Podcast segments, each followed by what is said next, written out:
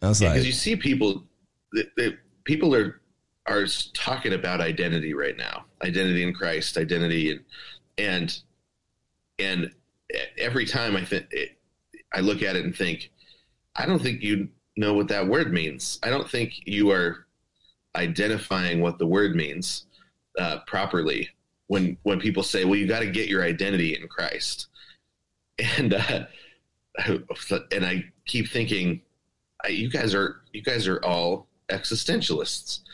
That you're trying to get your identity in Christ the same way that existentialists tried to create themselves an identity through a an act of the will. Um, okay, and uh, interesting. And I but and I think most people just don't realize, or they don't they don't actually have the biblical categories for identity, and so they end up trying to to discover an individualistic self awareness of a uh, of a, an identity in Christ through some sort of act of the will, which is the the existentialist way of talking about identity. You know, and then so that, uh, so I'm think I'm having these thoughts and wondering what's going on, and then all of a sudden somebody drops something about the Christian the deconstruction of Christianity movement.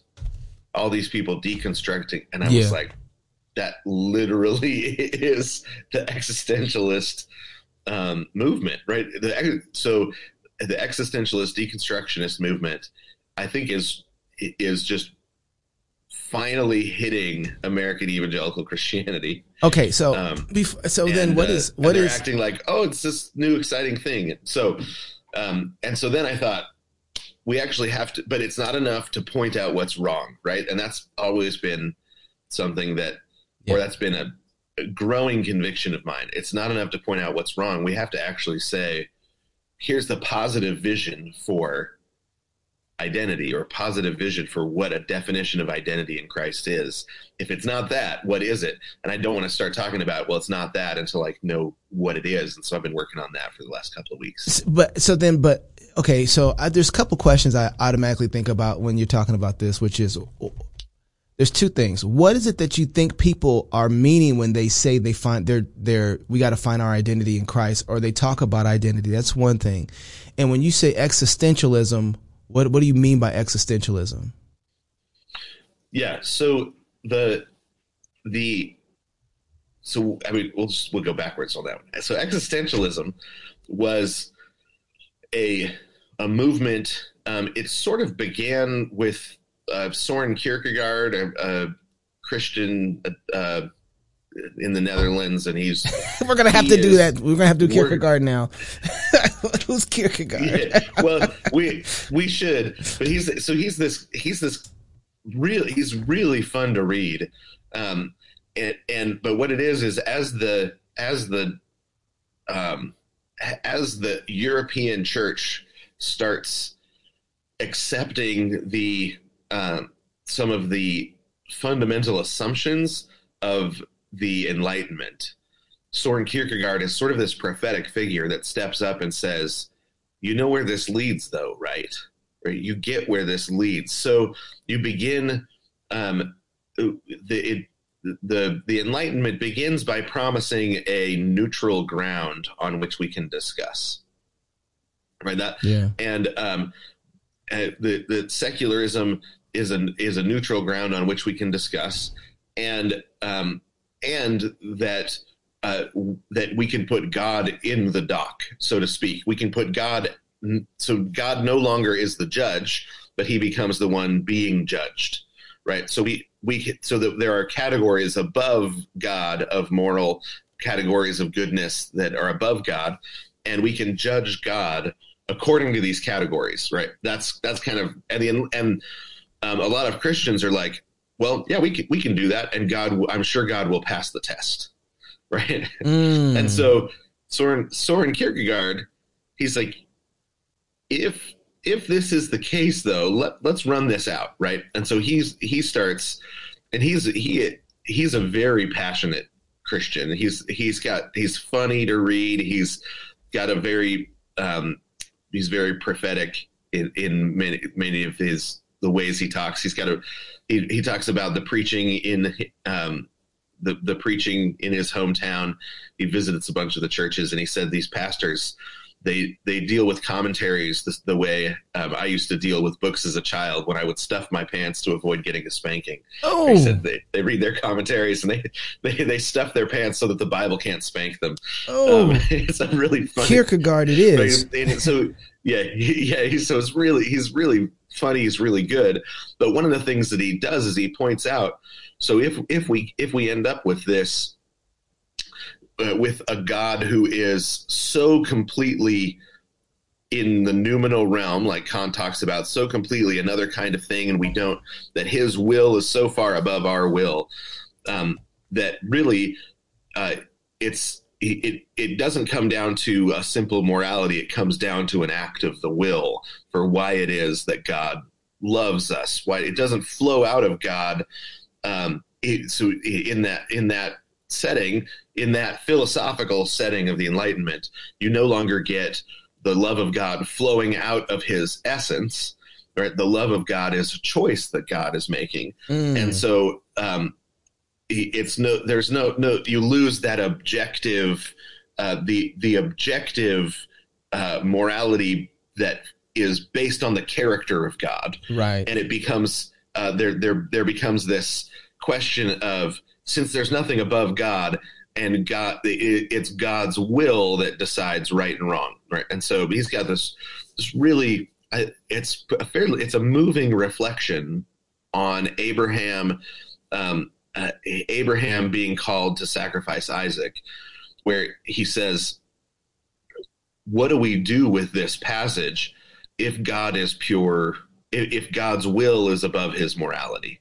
Mm. right? What and and so he it's there's and but what happens is you, you get this kind of dislodgement of the uh it's the beginning of that uh trying to respond to the dislodgement of people from a an ordered universe that makes sense right so you no right. longer have this ordered universe that makes sense right well so he hasn't quite he, the, it, this is him trying to sort of fend off and hold off on Gnosticism because he sees that's the direction where he Right. or he he sees that we don't fit. And so he just says if if there is a something that doesn't fit then what we need to do is actually rest and trust in God in the unfittingness right? That's so that's Kierkegaard. He's trying to say well what does faith look like then?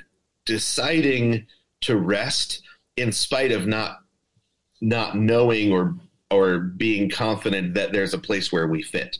So there's this so that's that unfittingness kind of kicks off what or you you have a sort of a secular running out of well you're right if we don't fit um then then there's a dislodgement or a you know we don't there's not a place for humanity anymore so um, and so existentialism runs with that there's not a place for humanity anymore there's no place where we fit but kierkegaard he's he says well then the only solution is that god is doing something above what we can Mm. above our imaginations, Mm. right? God must be doing something above our imaginations. But what's actually happening, if you, in kind of the history of thought, is the imagination of the people is being reformed into a new shape, is be, and people are being rethought. People are being re-understood or understood to be something different than what they were, and the created order is coming to be understood as something different than what they were. Um, because it's right at this you you have what what's going on in biology at this time um, is you've got the people are beginning to be seen as a creature within the biological spectrum solely right? People are just one more aspect of the biological chain of being. Um, and that's the that's the phrase they're using the word they're beginning to use is there's this biological chain of being and humans fit over here um, uh, the, he, they fit over here with the monkeys and the apes and right? So this is all going on long before darwin. People are being placed they're they're saying well where do people fit? Well they fit over here with the primates right? That becomes a powerful powerful new way of imagining people. And so they start saying well they start worrying about um, where where do where am i on the nat- nature on the scheme of nature where where do i fit? How does me being a primate affect the way that my i act? And and am i am i work uh, so they start talking about you know the you've got this um, deep lizard reptile brain and then you've got a primate brain and then you've got your frontal lobe that um, and so within your brain you've got these different different animal natures and what humans are is the combination of all of the biological natures in one being, right? And so, um, this is before evolution, though, right? The imagination. This is this is, this is long before it. Way this before. Is long, this is long before evolution, right? So, so all that Darwin brings is a mechanism by which you can move up and down the chain of biological being, the biological chain of being. He just provides a mechanism. They had already come to believe in the biological chain of being, right? So it was a hundred years before Darwin, the, the guy that invented race, um, was he died in 17, 1750, right? So um, he, he, says, you know, there, there's the uh, four races: white man, yellow man, red man, black man. Yeah, I remember we talked about right? that. So, uh, yeah, so so he so he this is all this is all suddenly pressing in on the imagination of of people and Christians um, are trying to figure out how to respond to it. Um, but it it seems to make so much sense to everyone. So Kierkegaard's response is, well, God is just doing something above and beyond our imagination. Now, because there's something true about that, it takes off, right? If you can fit God into your head, then any God that fits into your head is a God that came out of your head in the first place, right? Mm-hmm. Like, so he's he's saying there's this high mystery above it all um, that is God's will, right? And so it's it, it's a sort of um, replanted Calvinism where he takes Calvinism out of the covenantal understanding of a fitting universe that God created for man to be lord over and that he fits into, and he drops him into this new setting where man doesn't fit. And so now the inscrutable will of God becomes um, a oh, lens wow. by which you see through yeah. rather than an answer to some of the some of the mysteries right? So and jason um, so is he is know, he doing the same thing he's trying to avoid as well? Well so that he well yeah he he is right? He it's not it, it's not an answer that eventually works. Right. But if you put him into his context it's an answer. You can see how it's it's an answer it's a an answer that is trying to be faithful, but that but doesn't actually see the the foundational problem, right? That the right. problem is one step below what he sees. Um, and this is so I, I I find guys like Kierkegaard really helpful because he it may it, he's he's the one that made me realize, oh dang, you can be faithful and wrong, right? Because you didn't ask the next question, right? You didn't right? You didn't ask the next question down where you you look at the you look at the question that the world is answer asking. And you say okay i'm go here's the answer that here's the answer that my theology gives to the question the world is is asking. But he never said what how do i form my question according to the scriptures? Like how do i submit what question i should be asking to the scriptures as well, right? So that you can submit your answers to the scriptures without ever submitting your questions to the scriptures. And I think that's what Kierkegaard is doing, um, which is why he's so, he, he continues, I think, to, eh, you know, every 20, 30 years, you, some, some writer discovers Kierkegaard and it's like, oh my gosh, I found it, right? And they, and you get a book um, published here and there where people are like, Kierkegaard has all these amazing answers, but it, what's happening is we are still actually answering a lot of asking a lot of the same questions or the world is asking the same questions. So and the church so- um, lets the world define some of our questions So- rather than the scriptures defining our questions. So unintentionally though, it sounds like from what you're telling me is Kierkegaard ends up displacing man because he really displaces kind of God at this. What he- what he does is displaces, um, yeah, displaces God to the point where God and man don't Yeah. have a way to really communicate. You know, there's no connection between the two, right? Yeah. Well, the the the Kierkegaard is answering the question of now that God is displaced is displaced. Yeah, yeah, How do we remain faithful? Right. Right. So he he's not the one philosophically that's dis- displacing. right, right, he- right. But um, you know, he he's he is he's witty, funny, intelligent, well read, and trying to answer the world's questions. Um, But if if because after they have displaced God, But if this is something that God does, then you're getting away from who He is, right? The the actual Right, flow yes, of who exactly. He So is. they, that, and that's that separation.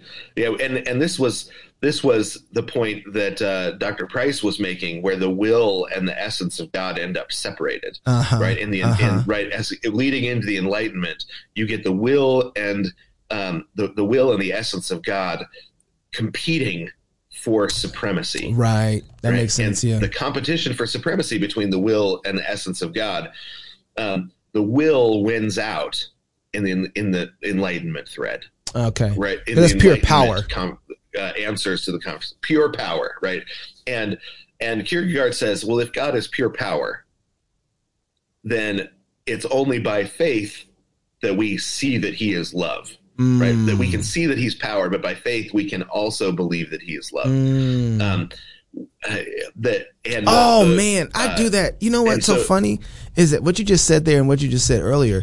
I find myself doing that unintentionally with answers sometimes. Like that is so good because Mm-hmm. what I'll do is I'll say, "Well, I'll embrace all of your question and answer and and I'll raise you even if that was the case." Right? and still say, but God is still this type of way instead of and so I'll assume all their position and try and win the argument almost really with their own um, positioning. Yeah, I have. So I not too long ago, I was out to lunch with somebody who was like, "I'm just struggling, trying to figure out how to understand their life. They're going through something tough. Understand their life in and saying, I don't think I believe that God can exist anymore, right? And he said, "Give me an argument for God's existence," right? And that's what they asked for. And we were eating French fries and, I said, "Well, you've got an argument in your hand. Mm-hmm. You've got a deep fried potato covered in salt that is the most delicious thing on the planet, right?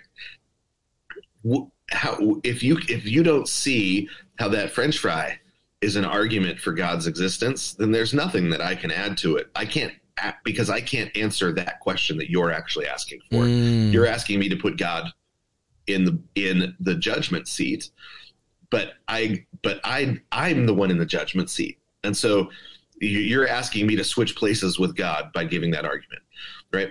And he was like, I don't see it, and I said, pray that God shows it to you, right? Now, there are arguments that we we can have arguments about the logical logical consistency and logical requirements and logical necessity there's but that wasn't what this person was asking for Right. right they were saying um, they were asking to put god in the box uh, in the put god in the dock and and judge and let and help and for me to defend him right for me to defend god.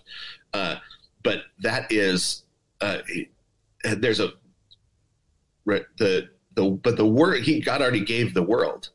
That is the defense like the beauty of the world is the defense of god Yeah. right the the, The heavens. um, the right. history of the world yeah the heavens declare the glory of god we don't Right. that's not actually what we do um, and so there are times now now it if if you've got somebody who is so i i sometimes somebody is coming with just honest questions, Right. Right. But if it's not an honest question, if it is, um, then there's a sense in which our primary job is to say, well, no, you've got your metaphysic flipped. We don't. That's not. We. The, um, we're not Pontius Pilate. Right. We don't get to put God in the dock and judge him. Yeah, and Pontius Pilate that- wasn't Pontius Pilate. it doesn't work that yeah, so okay, so then th- I'm still trying. What would be the easiest? Give me a one sentence definition of ex- existentialism. Okay, so existentialism um, is a movement that tried to answer the displacement of of people from a fitting universe, right? And so different existentialists gave different answers, but it, it's it's a movement that grew out of that realization that if the world if if we accept the new enlightenment and modernist definitions of the world then there man doesn't fit here anymore right? and so the diff the uh, that's the existentialist argument so you've got people you know you you have um if man is purely a biological creature right and we just fit right there onto the biological spectrum and that's who we are there's two responses to it right you get guys like bf skinner who say there isn't really any freedom. We are just instinctual creatures and your mind your will is all an illusion right? Mm. we're just like the difference between a flea and and you is just size and complexity right? You're just a you're just a more complex version of a germ um, or a plant even right? So if you if if you have ever seen those stop motion footage of of a flower throughout the day. You watch the flower move with the sun and continue to stretch for the sun. And the um, enlightenment says well that the same way that flower just responds to the sun it just it just moves with it because it's it moves with the sun. That's how flowers what flowers do. You're just that just a little more complex. Right? So it's Um, where you are on the chain of things, and you're just a little higher. where where you are on the chain of things has to do with complexity but by nature we're all the same right? We're all just a part of the the the one biological monolithic existence. Um, you're just a piece in it right? It's just like if you were a cell or if you'd pull out one of your cells uh, and you know set it on the table and say um, what what's this cell's essence where well you say well it's just a it's just a part of me right? Well people in that s- Mm. setting are just a part of the biological monad right? And and they don't exist on their own and have their own essence. They are they are part of this monadic unity this one one thing right? Just this the giant physical existence. They're just a part of it. And all they do is react accordingly right? There's no they, they respond accordingly. There's no free will. And so um so you've got that that side of it right? That that's the the um monadic response. The existentialists were not comfortable with that right? So they said no except we don't fit right? We don't just fit into a monadic unity. And how do how i know that is because of my self-awareness. I'm aware of myself right? A flower is not aware of itself. Now that's just an assumption right? We don't know if a flower is aware of itself. We don't know if a tree is aware of itself. Where we don't have access to any of that information. But on that bio on that system the the the, the systematic assumption is that um, in a biological monadic unity um, the mind of man has no place right. Mm. because and so that's why you get the existentialists um, giving answers to the self that uh, they're constantly giving answers to self-awareness like except for i'm self-aware and and my self-awareness doesn't have a place in that biological unity i don't so who am i if there is no god then i am i am a clown in this circus, right? Because because I can think myself into an objective position and look at myself, Right. right? Um, and so we talked a little bit about uh, Heidegger's discussion of being a a, a a priest of the nothing, Uh-huh. right? Yeah. Because our mind, and so he, this is an existentialist type of answer. Our mind says, well, then I can, I can actually step outside of just my simple biology and think about myself. I can, but if there is nothing there, then my mind is actually stepping into nothingness. And from that position of nothingness, it is it is a priest that is uh, mediating the nothingness uh, that isn't there, right? So that so he, he says, which is why that our that we are so anxious, right? That the human experience is is anxiety. That's what sets us apart from a you know the, the pig or a cow or Right. right. Cows don't have anxiety, right? So what is what does it mean to be human? Well, to have anxiety, and so um, what we're what our goal is then is to find solutions for the anxiety, right? Mm. And and so they said, which is why we choose to act, and that action creates our identity, and that identity provides a fitting place for our self awareness to sit. Okay, so Right. this is starting to, one way or another, blend into Freudianism or the ego. Yeah. So, The- so yeah. So Freud Freud is trying to he's trying to give a he, he's trying to give an answer for why there's self awareness within the biological monad, right? Mm. Within the biological oneness. Freud says, well, because because they all because they're not a lot of these men are are not dumb. Right? They're they they're intelligently trying to work out if the their assumptions, right? And so um, but they're they're insane. Freud says, why is it that you, they are they're completely insane because of their assumptions? But there's a difference between dumb and insane. That's true. That's right? true. You could have really, really intelligent, insane people. Um, you, I mean, you see this sometimes with people that have crazy, worked out conspiracy theories Yeah. where you're like, you are so smart. You just have the wrong starting point, right? Yeah. You're like starting at the end of the race and then you're trying to run it on your hands. Um, the it, so uh, and Freud is he Freud is saying, okay, yes, we have this experience of selfhood, this experience of of self awareness. I can say I am me and not him, and he's got and, and assume that he's got some sort of self awareness. When you have you have guys like Berkeley that say we can't even know that anybody else exists because we don't have access to their self awareness.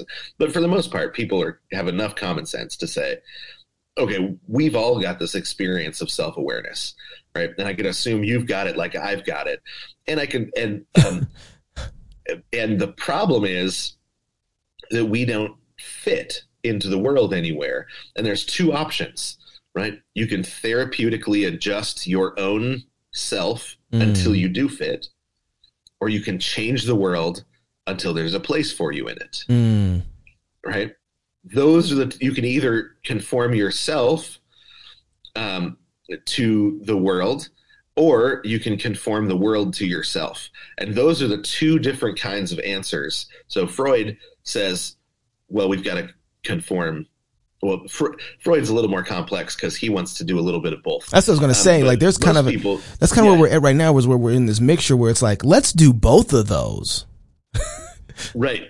Yeah. So you've um, and the problem is what what Christians do is they are we're, we are worldly, and so we try to use Jesus to answer the world's questions. Okay, so right? before we, you we try to use you gotta because you I don't want you have to go back to what you were saying about with identity because I and I think you're about to because that's really good. So I think I got existentialism. I think I got the two way that we're answering the question of being in this m- monad or um acting so i like the way you said this where we're acting on the world to, to conform it to h- how we think we are or we're trying to act on ourselves to conform ourselves to uh, the world. Would you say the world? Would that be the right answer? So then when Christians come into this, yeah, um, they are only playing with those two questions. They're playing inside of those ideas of right. identity.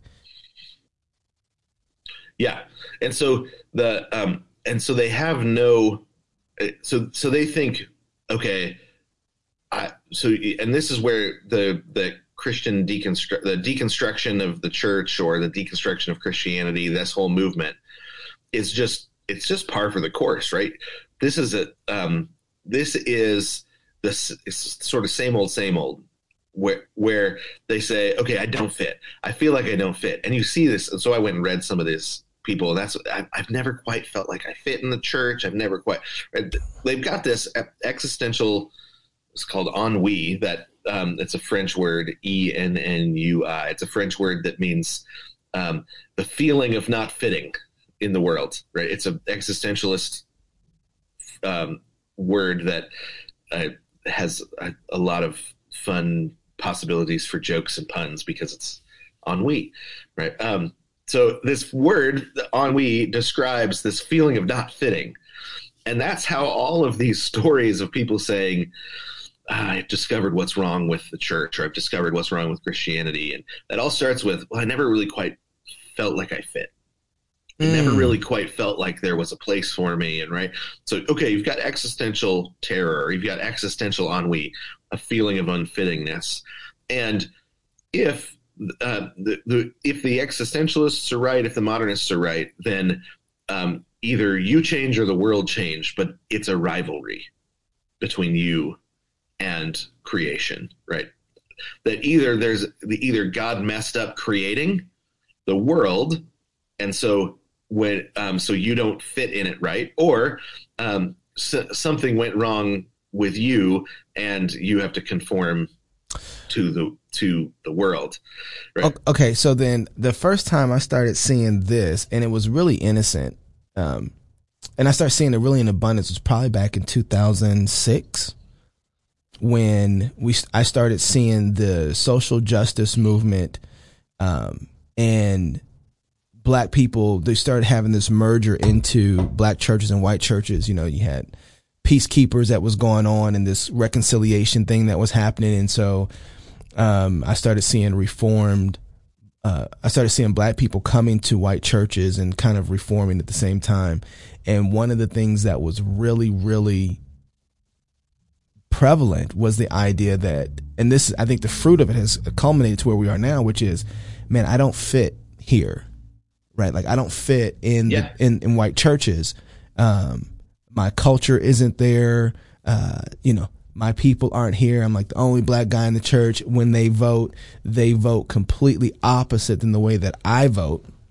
You know, I just I I never felt like I belonged there in the churches, and some of the things that happened in culture were only more relevant of it. When when you hear Lecrae saying, you know, and other rappers talking about when I went to church that Sunday and everybody was so happy that Trump won and I'm over here by myself. Like, man, like these people, we ain't the same. Like we, I don't fit here at all. And they start seeing this displacement of black right. people. And I, I know this is happening in culture, but the place that I really saw it prevalent was in the, in the church where black people were, and I started yeah. seeing where churches started changing what they were doing or how they were engaging in worship to try and make two of the uh, black families there feel like they were a part of the whole of everything that was going on. It's completely switch everything around. It's right. like, oh, now that we have, you know, four black people here, guys, this is different. Right? And I started seeing, and that's I'm yeah. not having a conversation better, on the. We better put some gospel music in there, right? Everything. Well, it. I'll, I'll just say this straight right, up. Yeah. I remember RTS Reformed Theological Seminary back in 2011 uh, when they start making a, a, maybe it was even before then they started making a huge play for for black people in and I, I I was happy for this actually that they were trying to reach out and say hey come on in uh, to the, you know Presbyterian theology Presbyterian worldview like that's part of my heart right? Like that's my heart. But what I started seeing yeah. was that they started changing what they did in order for black people to feel like that they fit there right? They started changing their their style of music. They started changing their uh, reform, and I don't mean style of music in the sense that like um, from gospel to charismatic. I mean as in how they vetted um, biblically uh, didactic music over cultural preferences. Or so, or the other way around, cultural preferences over biblically didactic music. And I was like, wait, wait, wait. Yeah. Yeah. I, I want, I love my culture and my music, but we have songs that are reformed and biblical too why are we ch- choosing one that has more of a cultural preference over one that's more biblically sound? And they couldn't tell the difference between the two because they just right. wanted to make sure this thing fit together. And I think that's what we, and, and, and I think it's because we are, we actually don't, we don't know where to go to get our identity or where we're deriving our identity from. And so we think that certain things are are accidental they're exchangeables um, because that's not where that's not part of our identity. And um, and but we get hold of the wrong things and exchange them. And this this is so it's this is I, I think um, it's all just evidence that we have sort of just bought into the ideas about um, identity and self awareness uh, unthinkingly, right? Um, and and we do, because we don't even know how to have the conversations about mm. uh, um, because when we go to have conversations we don't know when it's okay to be offensive and when it's not okay to be offensive. We don't know, right? Like Jesus, he's he's going into a um, after church potluck with his disciples and refuses to wash his hands, right? And we look at that and think, I don't have any idea why he does that at that point, right? Paul confronts Peter to his face about the seating arrangement at a potluck, right? We and and, and if we can't, if th- those are because th- these are all biblical identity questions, right? Right. What, Jesus knew what it meant to wash your hands in terms of identification with people, identification with certain rivalries, identification with certain um, meta narratives, and he so he refused to wash his hands because he knew that was buying in to a false identity. Mm. He was that it would communicate a false identity that um and, and uh, you know it's the same with David taking the taking the showbread when he gets Goliath's sword before he goes into exile, right? He's not allowed to eat the showbread, right? He knows that, except for because of the way that God set it up, there are certain times it's okay to break the law, but because there's a uh, because there are certain laws that that are that are um, we because because different laws have different settings and are ordered in different ways.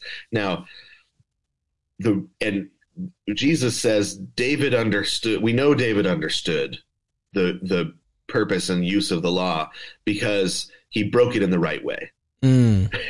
and we're like, no, you don't break laws, right? Except for David did and was praised by Jesus for it. So these are and and these are because um, there are the there are certain laws that are our identity marker laws. There they are not, um, and there are certain laws that are moral, eternal laws. There are certain laws right, that so the um, and and you know there. This is where it gets really know, you have to say, how is it that I know who I am? Who am I, and how do I know who I am? Right. That's that's the question of identity. Right. Um, the, the the in the existentialist setting, the living experience of our own selfhood is anxiety, right? And we should look at that and say, okay, I know there's something wrong with that because I'm specifically told to not have anxiety right? I'm specifically commanded to rejoice in all things. And again, I say rejoice, right? But so there's um, that, but we we haven't come up with a good answer um, yet.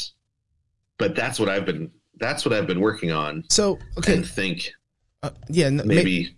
I have the answer now. Okay, so that's what I'm trying to get to now. So then, what is the answer? Because part of when you say identity, and this is what we were getting at. Uh, part of my second question is when I think people are saying identity and finding their identity in Christ, what they're trying to say is, I want to put off the kind of thing that um, marks me out. This is what I think they're saying. I think that they're trying to say anyway. The kind of thing that marks me out yeah. from being um, a part of the ideology and worldview of secularists, secularism, um, uh, the world, right? I have uh, a mark, and I think they mean this through baptism. Uh, I might be being way too fair with this, um, that puts them in a different category of how the world works so that everything that they draw from and understand and think and operate in is underneath biblical, godly teaching to the rest of the world. That's what I think they're meaning by identity. They have been called a, uh, a brother of Christ so that they are marked with the same mentality and I, and worldview and thinking of Christ so that when they come to something, they bring that to um, the table. It's that's what I think that they mean by identity. Yeah, I, I I think that that's in in the most ideal version of an existentialist answer, I think that is what people are hoping for, right? I think they're trying that. I think people say, like, okay, my identity is in Christ, and that means that I've got my theology in order and I'm living it out. Yes, right. That's what I'm trying yes. to do. Right, and and um and that I'm looking at who am I, and say, well, I am I am who I am in relation to Jesus. Right. Right. And um, and I th- I think that's what people are trying to do, but it's failing. Right. It fails everyone. That's not something. It, it ends up weirdly unsustainable. It's we're losing eighty percent of our kids to the world. Well, we don't right? give our kids and an identity we, in Christ. First of all, like that's right. Like that's that's one of the reasons why it's failing. But uh, but I think I think it's because we don't know how to give an identity. Okay, give me that. What do you mean by that? Right. I think we.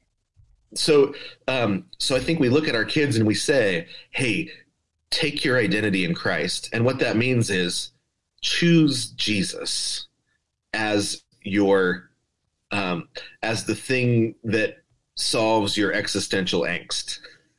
Mm. No, that's no, that's right. that's really good because when people evangelize, it's like, hey, and even even the most reformed, you know, we're not saying to come to Jesus because your life will be better, but you know that angst that you have, Jesus solves that. Yeah, like that is Jesus the connecting. That, right? Uh, interesting. And, and here and and here's the thing, he does solve it, but he doesn't solve it the way we want him to, right? He he he solves it the way um, he, we because we tend to be like the um, the uh, man amongst the tombs, right? Where mm. we say, "Okay, Jesus, you cast out all the demons. Can I come with you?" Where we think, if I just got a full time ministry job, if I was doing, I would have this existential angst would be gone. And but what Jesus says to the man amongst the tombs after he heals him is, "Go back and be with your people." It's like, "I'll give you an identity. It's over there in that city. Go back and be with your people." It's the Jesus gives the wrong answer. no, it's, uh, it's why are you so tickled by this? You're so. I'm sitting here saying like, what did you just say? right, right. The, we we because we know the answer. If somebody says, "Oh my gosh, I want to follow Jesus. I want to be with him all the time. I he's all I ever want." Uh, we say, "Oh, good. Okay, come on, come on, let come over here. Let me show you where to serve. Let me show you what to do. Let let me show you like, hey, you should go to seminary, right? That's what that's what it you know. That's where you really learn and become closer and closer to Jesus, and you you can be in ministry. That kind of passion's perfect. And what Jesus says is, okay, good. Go back and be amongst your people. That's his response to the man amongst the tomb who has no identity, right? That's he is an identityless man. He has no city. He uh, his his identity has been wrapped up in the fact that he's possessed by a thousand demons.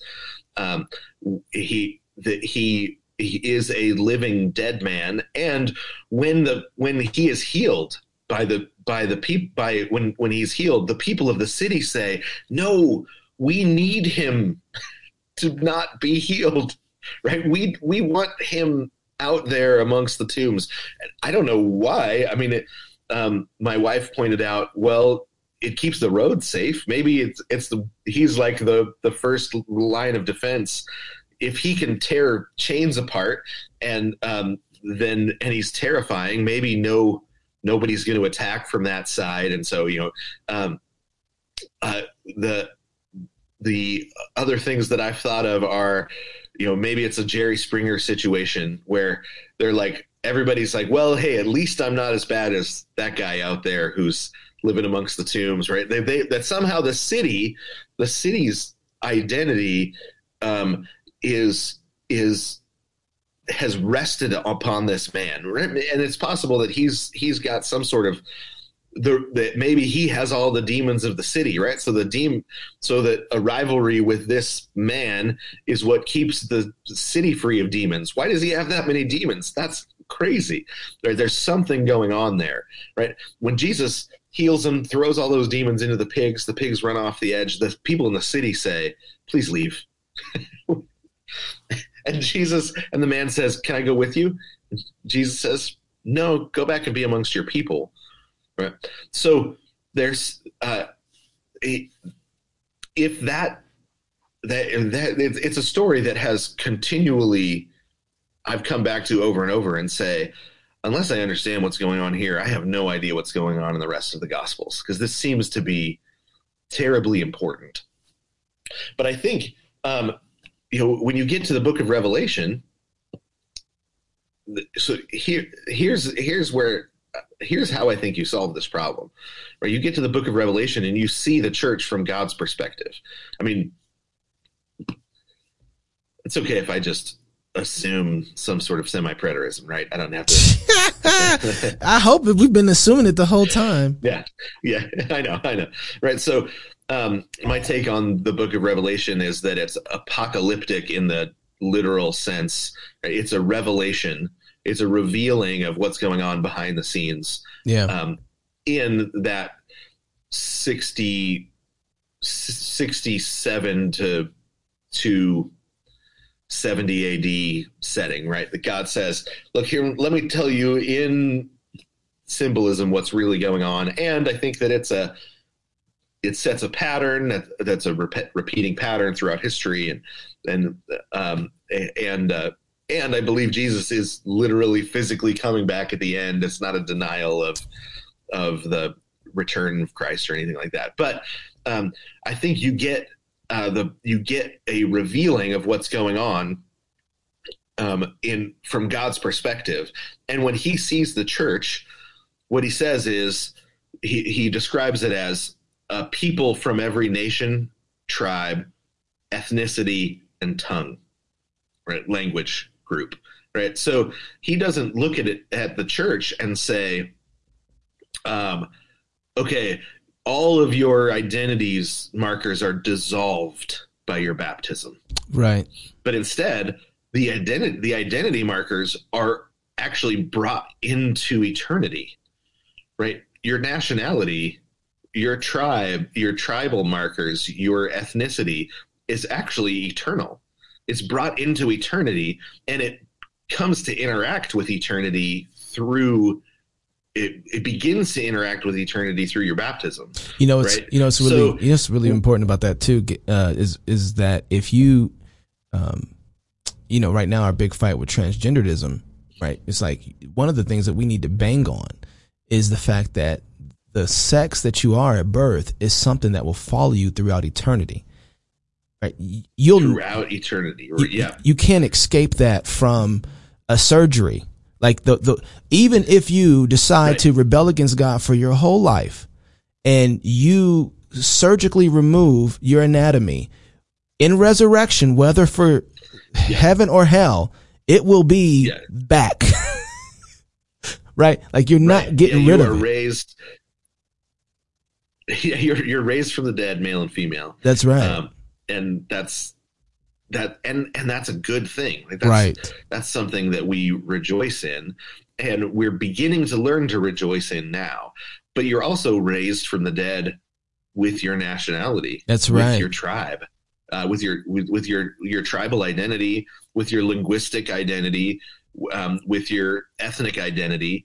Uh, you're you're raised from the dead with all of that and and god looks at it and says it's beautiful. Isn't that glorious? Right? Like that's that's it, the part of Jesus's bragging rights is that the Father gave him all the nations, all the tribes, all the ethnicities, all the language groups. And then he looks down at them and says, "And look, I've made them fit together." Right? That's, that's Jesus' bragging rights are all wrapped up in the fact that we retain our identities, uh, we, we retain our historic, our historically built identities.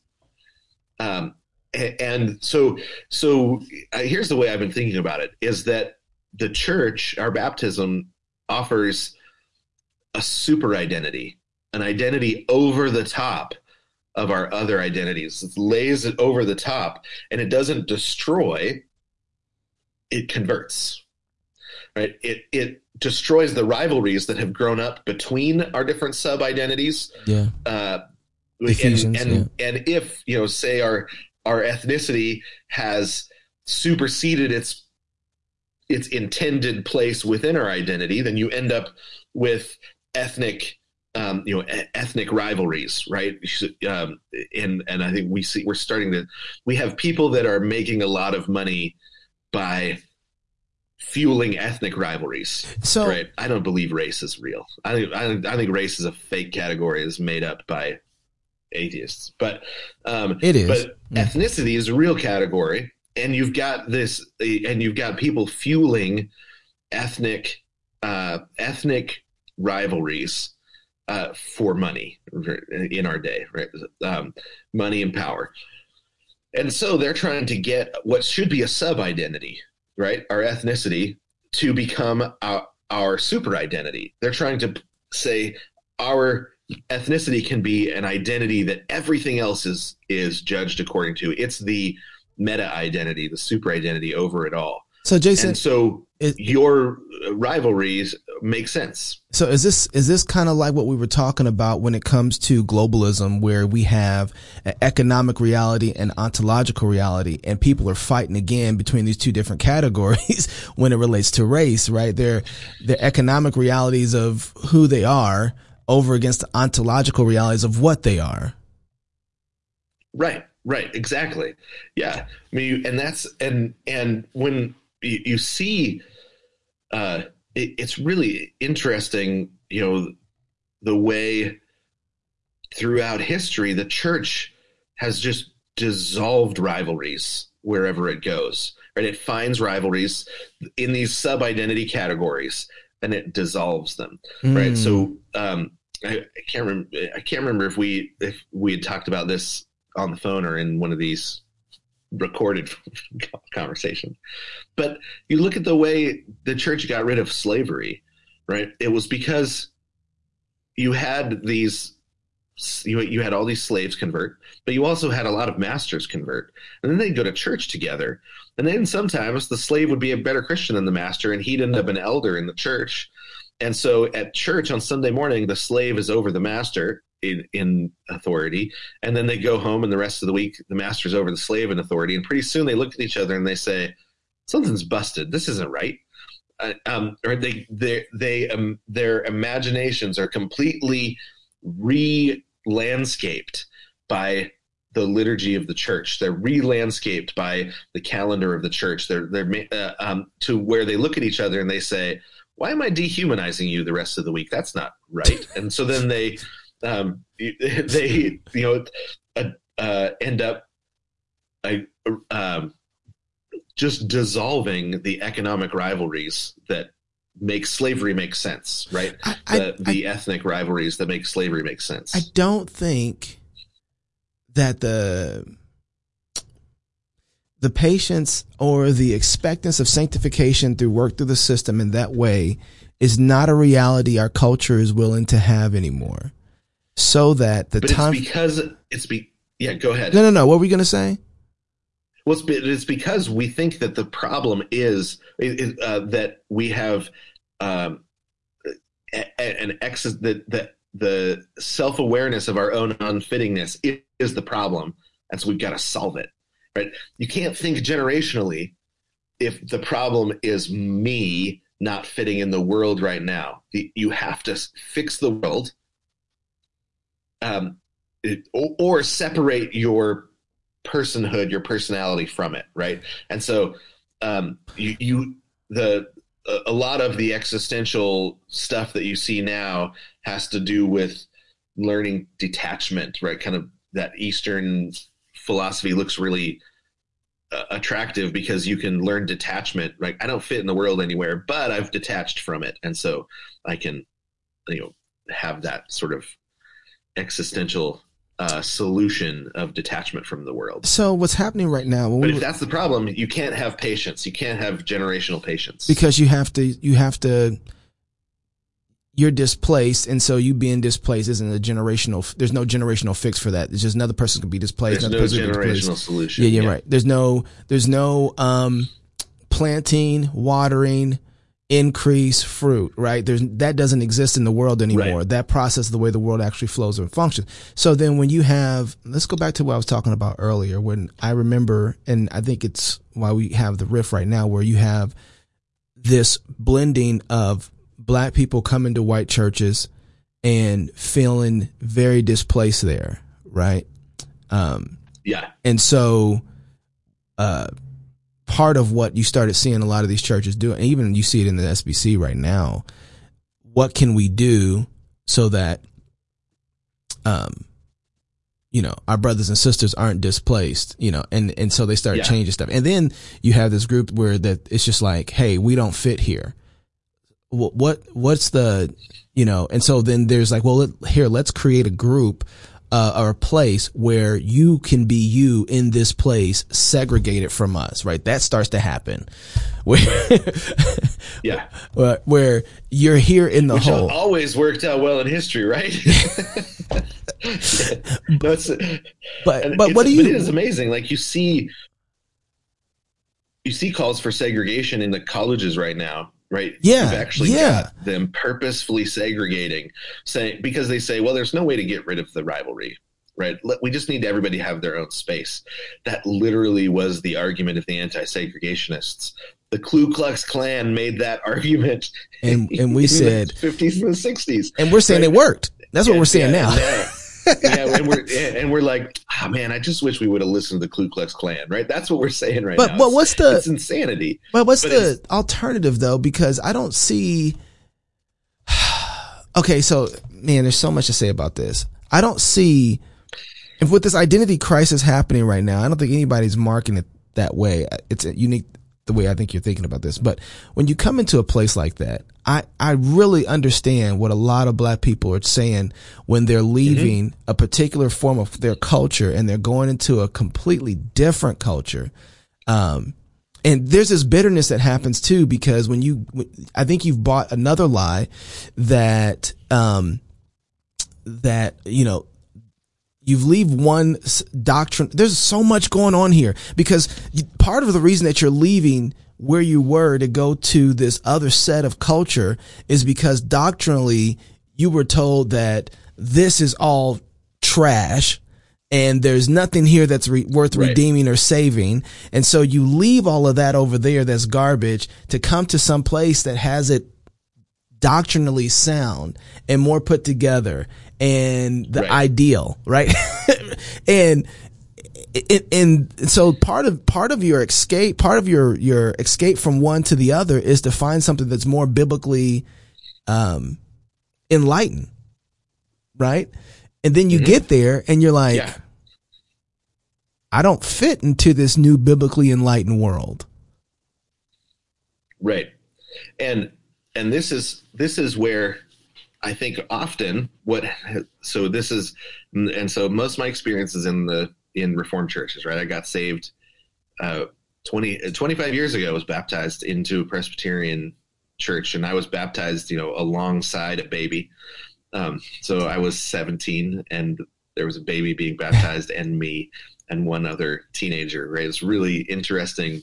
So I was baptized as an adult in an infant baptism setting, and so that throws a lot of people off. Uh, but uh, what what um, my experience in the Reformed Church is that it often doesn't it doesn't allow the church or desire the church maybe even to provide a super identity or a meta identity. Instead, it acts like a tribe. Right. And so there's only room for people with the same expressive uh, cult- cultural markings, right? Because mm. that's so tribe is marked out by cultural markings, right? Cult, cult, uh, the way that we express ourselves is our tribal. Uh, the, the the way we express our selfhood, right, is tribal. Like right? putting an American flag in the church. Right? So you can have, yeah, put it. Yeah, so we. Um, we we say this is the tribe we are, right? So um, mm. the way you dress, the way you, the music you use, the dances that you do or don't do, right? In Presbyterian churches, right? Yeah. That we don't dance. That's part of our identity, right? Um, that's the kind of tribe we are. Um, and the but the church is supposed to it, so and then the church becomes all one people of that tribe cultural tribal expression yeah. right and so when somebody comes in that has different cultural expressive uh, markers, uh, different ways of expressing their cultural selfhood, their um, different, I don't know, what we different. They wear different tattoos, so to speak. Like, you know, in, in a tribe, you mark yourself out with tattoos, um, and there are cultural tattoos that we wear, right? Like, my, um, I, I like polo shirts, right? right? Well, yeah, every gang, every gang into a Presbyterian church and every, yeah, yeah, gangs are a really good example, right? Yeah, they all Colors have their marks. yeah, exactly. They have their marks, right? And um, if your church expects everybody to change the way they dress to be a part of your church, change the accent that they use, and and, and sometimes it's like literal accents, but often it's just like theological accents, right? You have to speak a certain way, and you're expected. Um, the and it, Presbyterians aren't the only ones to do this, right? Because you see oh, no. um, the the way uh, you know uh, black churches preach, right? It's a very specific way of expressing themselves. It's a dialect, and there's not anything wrong with the dialect, right? And so if but but often what you see in a Presbyterian church is they think the problem is the emotional expressiveness, right? That's the problem, right?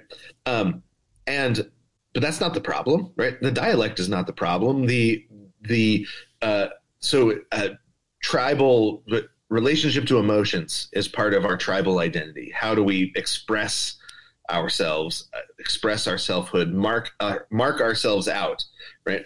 Um, and the Reformed Church has a tendency to be more of a tribe than a church.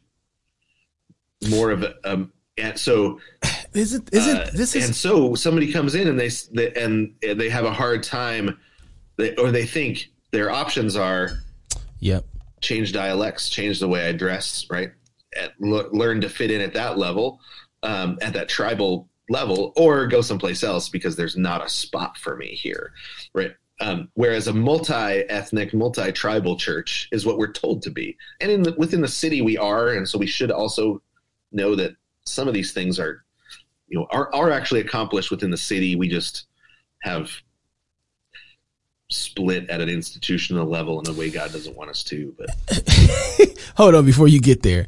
This is interesting because I've noticed that you know, um, I remember, and this is probably the best example. I remember, so I played the drums in a charismatic church, and their uh, expression being huge part of our identity, our tribe. Um, uh, and so I remember when I went over to a Christian Missionary Alliance church, um, their songs and their style of music was completely different than ours. Completely, it was very uh, CCM, you know. Uh, but there was passion there. It just wasn't the same way. And I remember wanting to play the drums right. at some point. And my wife, she's a singer, so we, we wanted to join the praise team. praise team. And so praise uh, team, right? Yeah, yeah, yeah. There's a different nomenclature altogether. Yeah, right. Um, and so I remember having a hard time. I wanted to play the way that they were playing, but I was far more expressive on my instrument than they were. And I had a hard time trying to be, you know, I tried to fit in with their style of playing. It's like they don't they don't do an extra triple. They don't double beat. They don't, you know, they don't do these rolls. Yeah. So I just didn't do any of those things. And I just felt myself dying inside because that's how I wanted yeah. to, I felt, you know, I wanted to be a part of the, I wanted to be a part of this new place that we were at and, um, trying to blend in. And I remember one of the guys, Joe, saying, Hey man, you know, um, you feels like you're holding back. Just play. I was like, y'all don't want me to really play. He's like, no, man, just play. and one Sunday I played and it was kind of like, what just happened? You know, like the, and, and it became something that I, I everybody was a part, like they were, everybody was fine with. And it, it wasn't like something that super stood right. out, but it was just, I didn't know that I could be, uh, engage being myself in that environment like that. Now this is so okay. I'm trying to make a point yeah. here. My, I, it seems like though that these these ways of expression um, and all this stuff in church is like what you said earlier. It's missing this larger identity mark, and I, I always thought that it was through baptism. But what we have a problem working out, it seems like, is then how do we in relationship to each other as we're trying to follow um, the scriptures how do we then engage right with all of this where yeah. those things because here's a here's the deal you can't have you get charismatics and Presbyterians together, and those two things aren't going to mix. People ain't going to be falling out in the aisles, and then somebody feels hurt because they can't fall out right. in the spirit or dance in the middle of the aisles. Like, you know, and that's when you start thinking, like, man, I'm glad we have denominations. But then but then there is this kind of um I don't know, this this part of your where you want to be at a reform place, but then there's no reform circles for you. And so how do you take the reform yeah. circles and make them a little more you know those those things those are real issues that i think people are trying to mark out as we talk about identity and culture and structure so i don't know if everybody's trying to make the fight that hey you know um, there's an existential problem maybe they are there's an existential problem here. I'm just trying to figure out how to fit in as my doctrine has changed. And I really do love the culture and the tribe that's over here, but doctrinally we don't fit. And then I'm over here on this other side. Talk yeah. about angst, right? like now I'm over here on this other side and doctrinally we fit, but then the tribe I just don't fit into that at all. Like, how do I? And so you got this, right. this, yeah. I don't, be, that's where I mean, where you get this identity where I don't belong here, you know? Yeah. Yeah. And I, I had a, um, I mean, that, I, I, so I got, I was playing drums in like funk bands and punk bands and, um, and a lot of soul music and, and got saved into this church. And I remember, this guy saying, you know, I just I'm so moved by Garth Brooks. And I was like, what the hell have I gotten myself into? like, and I'm so I'm sitting there like, Garth Brooks, seriously? Like the cheesy pop country? Like I don't, I couldn't, I, I, I had no, and, I, and so I'm sitting here and I, I, I was playing drums once and, you know, I was in like African drum troupes. And so I was, they had me come in to play African hand drums in church, and uh, I've had these situations where it's like, okay, I'm playing along, and then the guy leading it stops, and he's like, "Can I just get like thump, thump, thump, thump, thump?" That's all. And I was like, "Mm-hmm, sure, yeah, I'll ruin the song for you." Like, why, why would we do that? You know, uh, and um, and so and trying to figure that that like who what I I did not grow up in this tribe, and so I'm trying to find my way into it. So it's not just simple ethnic, um, you know, because you and I don't have very much ethnicity in common. I don't think. I don't know. we have to. I don't think so. Do, yeah, we share a lot of. We connect yeah, in not. places. We connect in places, but yeah. We, right. Yeah. But but what we but the the metaphysical or the uh, existential experience is actually really similar. Yeah. Right. Yeah. So so it can't. So when you say, okay, well, what's the problem? We are always we often what the world has done or what right now modern America has done. I think partly because of the success of Martin Luther King Jr. and you know some of the some of that. I think we try to immediately say, "Oh, this is a this is an ethnicity problem. This is a skin color problem. This is a race problem, right?" Because, it, um, but then when you actually dig in and get to know people, you realize now this is a we everybody's feeling this, right? Everybody's feeling this.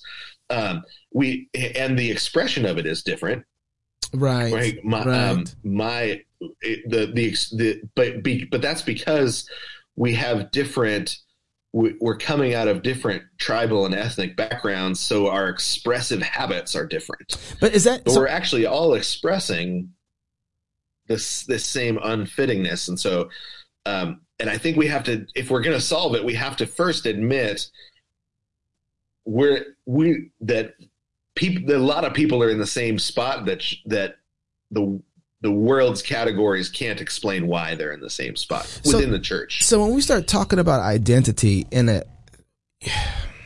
I'm trying to deal with this mostly at a church level because I think it kind of comes from here. Um, yeah. I think you're I think you're absolutely right. I think it's our only hope is the fact that God has promised that the church is his mission. Yeah. The church is his solution to the world. Right? Yeah, cuz if we Jesus is his solution to the world and the church is the plan. And so I remember even as a charismatic in black churches, we would go to other churches and we would be like, these folks ain't got the spirit. You know, like, like so uh, our, uh, the, you know, I the way hearing that yep. from my charismatic uh, assemblies of God friends and, and, and thinking, and not knowing what that phrase meant. yeah, right. We just knew like, and so we didn't want to go like we didn't want to go to a church or be involved in a situation where it's like, oh, these, these people ain't got the Holy Ghost, man. And so, right. but, but, but this is, so then when you start talking about identity, that like, that's, hmm, when you look at, well, there's two questions I guess I'm thinking of is like Christian identity itself. How do we mark it off? Is one question, like being able to actually mark off Christian identity. Yeah. Th- the other question is, as a church, um, I, who is, is it parents ultimately responsible in one way or another for that identity of a Christian to, to be imprinted on their family and as their kids? Because, um, you know, one of the things that I've, uh, this is, and this is a challenge for me is making sure my kids understand who they are, their identity. Mm-hmm. And and when I think of yeah. identity, I think I'm thinking of it as very robust, as in like, okay, so my kids are Black Americans. Um, they have a particular type of culture that has gone back for hundreds of years, all the way back to Adam, right? So our right. our covenantal realities are not separate from our ethnic identities in one sense, right? And in one way that covenant to reality reestablish and reties their ethnic identity to um uh to a circumcised one Jew, right? That's what we've attached to. We've been grafted into that that part of. So then, um, and then we have these covenant realities of being American, right? That's part of your identity as well. So, you know, you got Christian you got black, you got male, female, you have American, you have, right? All these realities of who they are and that make up part of who their identity.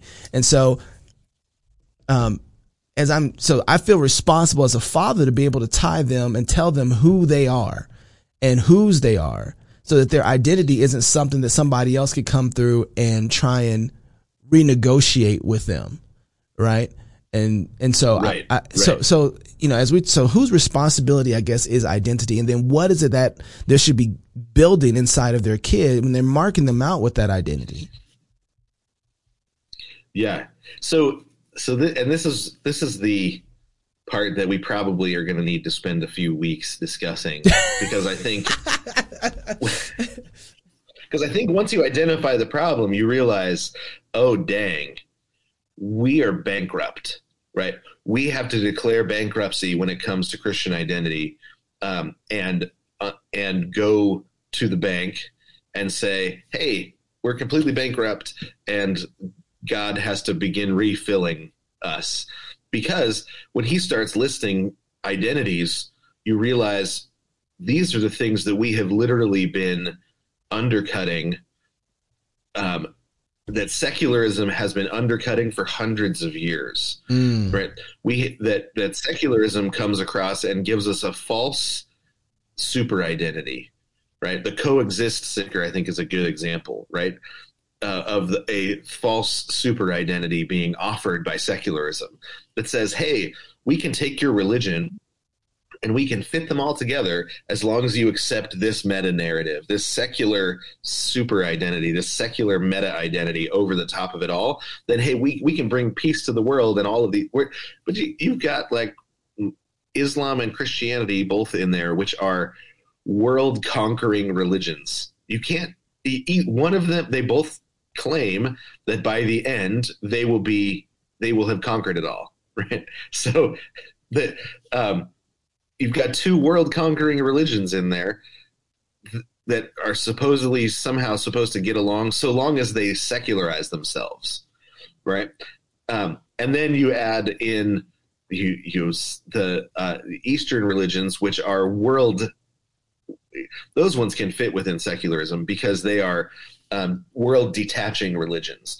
But somehow the world detachment religions and the world conquering religions are going to look at each other and say, well, hey, you can each both have your space, right?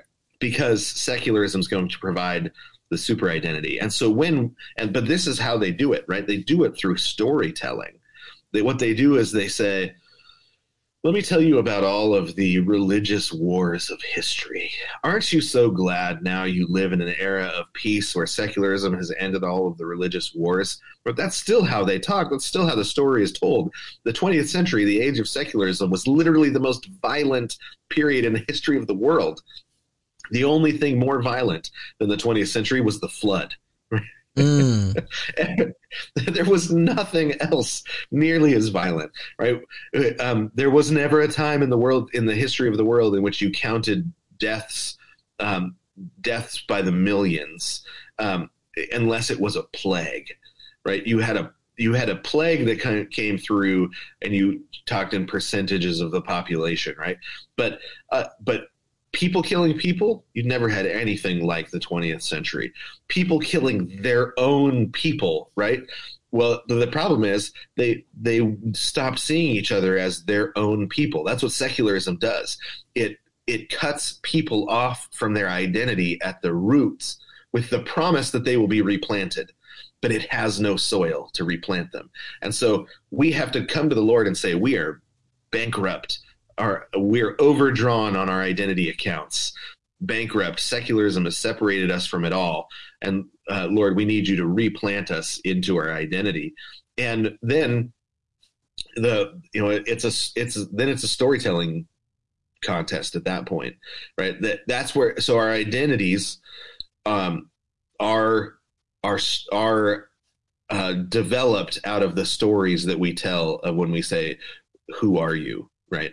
So, um, and it, it, uh, if somebody comes along and says, "Hey, how did you become a Christian?" It, um, I like to joke. Well, let me tell you the story of Saint Boniface coming to Germany. right. Let me tell you the story of Saint Patrick, um, or um, you know, let, let, me tell you that, uh, and and joke that that's when that's when my people were saved, right?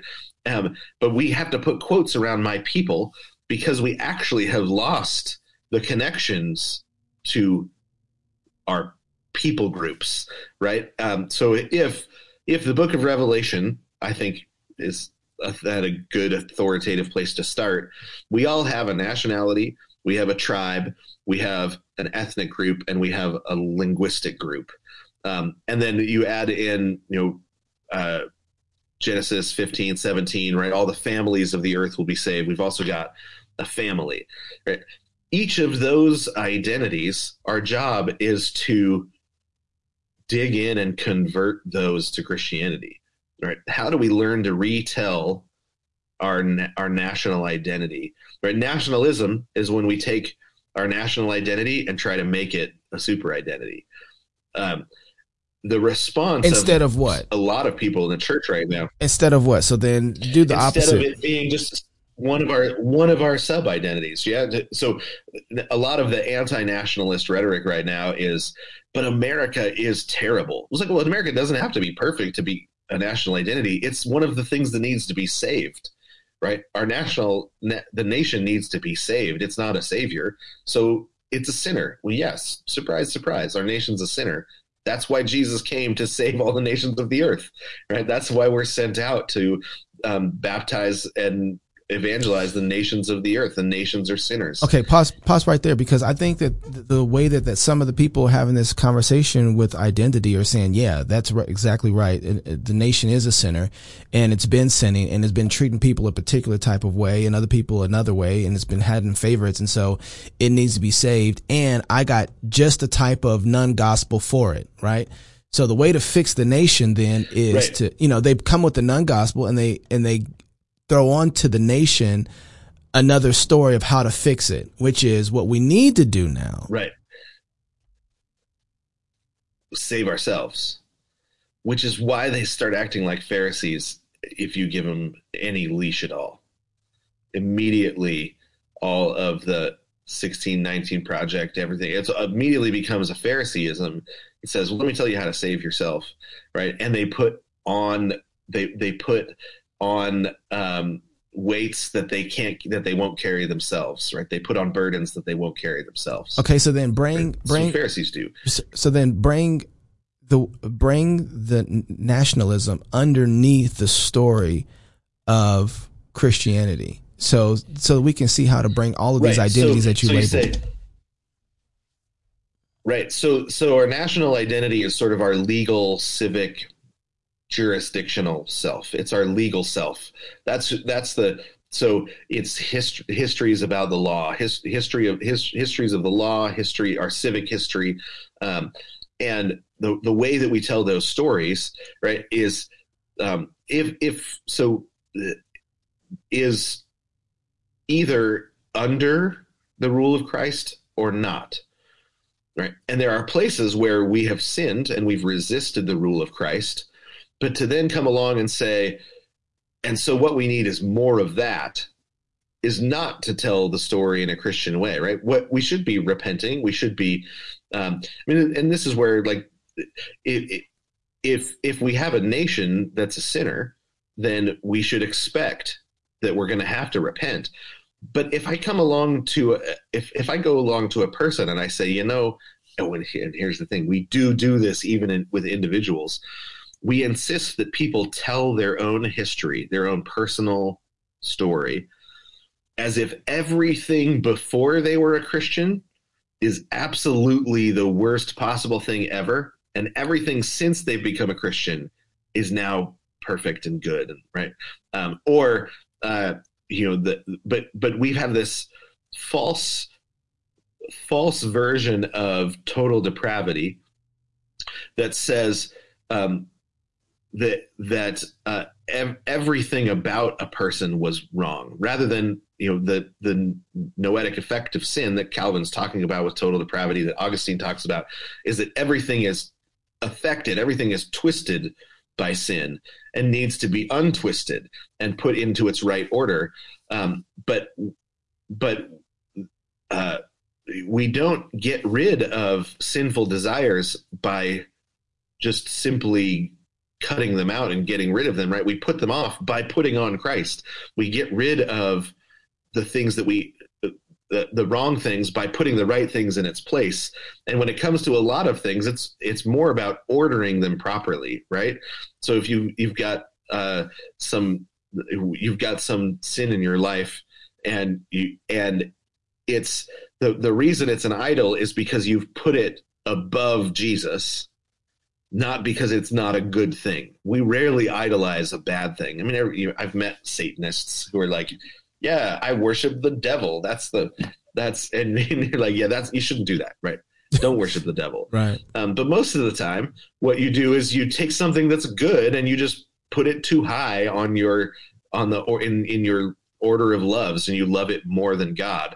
And what we tend to think is that what we have to do is then take it and love it less rather than take God and love him more, right? That reorders our loves properly, right? But you know, if you if you love fried chicken, like I love fried chicken.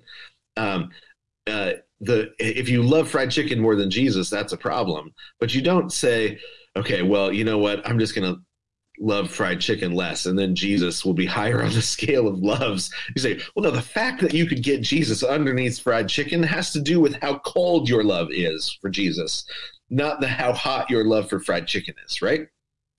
you should you you we solve the problem the in in uh, the wrong way rather than saying i need to study I, I need to to study what it is to love the lord. I need to know more. If i knew more about jesus i would love him more. Right? Augustine talks about the way that god grows our love for him is by revealing the beauty of his son to us. The more we see the beauty of christ the more we love um, the triune God, and and um, and uh, and and we think, you know what, I just need to love some of these other little things less. Um, and and with our nation, it's that sort of thing, right? If if we are um, letting our national identity supersede our Christian identity, then we should look at that and think, how can my love for Jesus be so cold that anything could get above it? Right? Not you know what we need to tear down this nation right? We need to reset our understanding of our nation into the story of christ. The story of jesus is the meta narrative and america is america is an extra in the story right? America is a background character in the story of jesus. And if we can't um, and, and we don't we don't solve it by thinking less of our nation. We solve it by thinking more of Christ, um, and and understanding that this whole world, the whole the whole story is about Jesus, and there's lots of subplots, um, and we tell our nation's story as a subplot in the story of Jesus. We tell our we and then our legal civic jurisdictional self fits really well there the way it's supposed to. That story can fit there. Jason, um, the story of Jesus can't fit underneath the story of of America, though.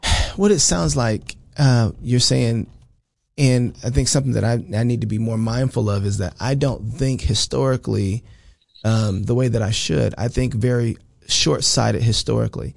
So, you know, one of the things that I've been doing, you know, when I go on Whitlock's show, is I've been trying to think outside of the current everybody talks right now as if everything is happening in a box.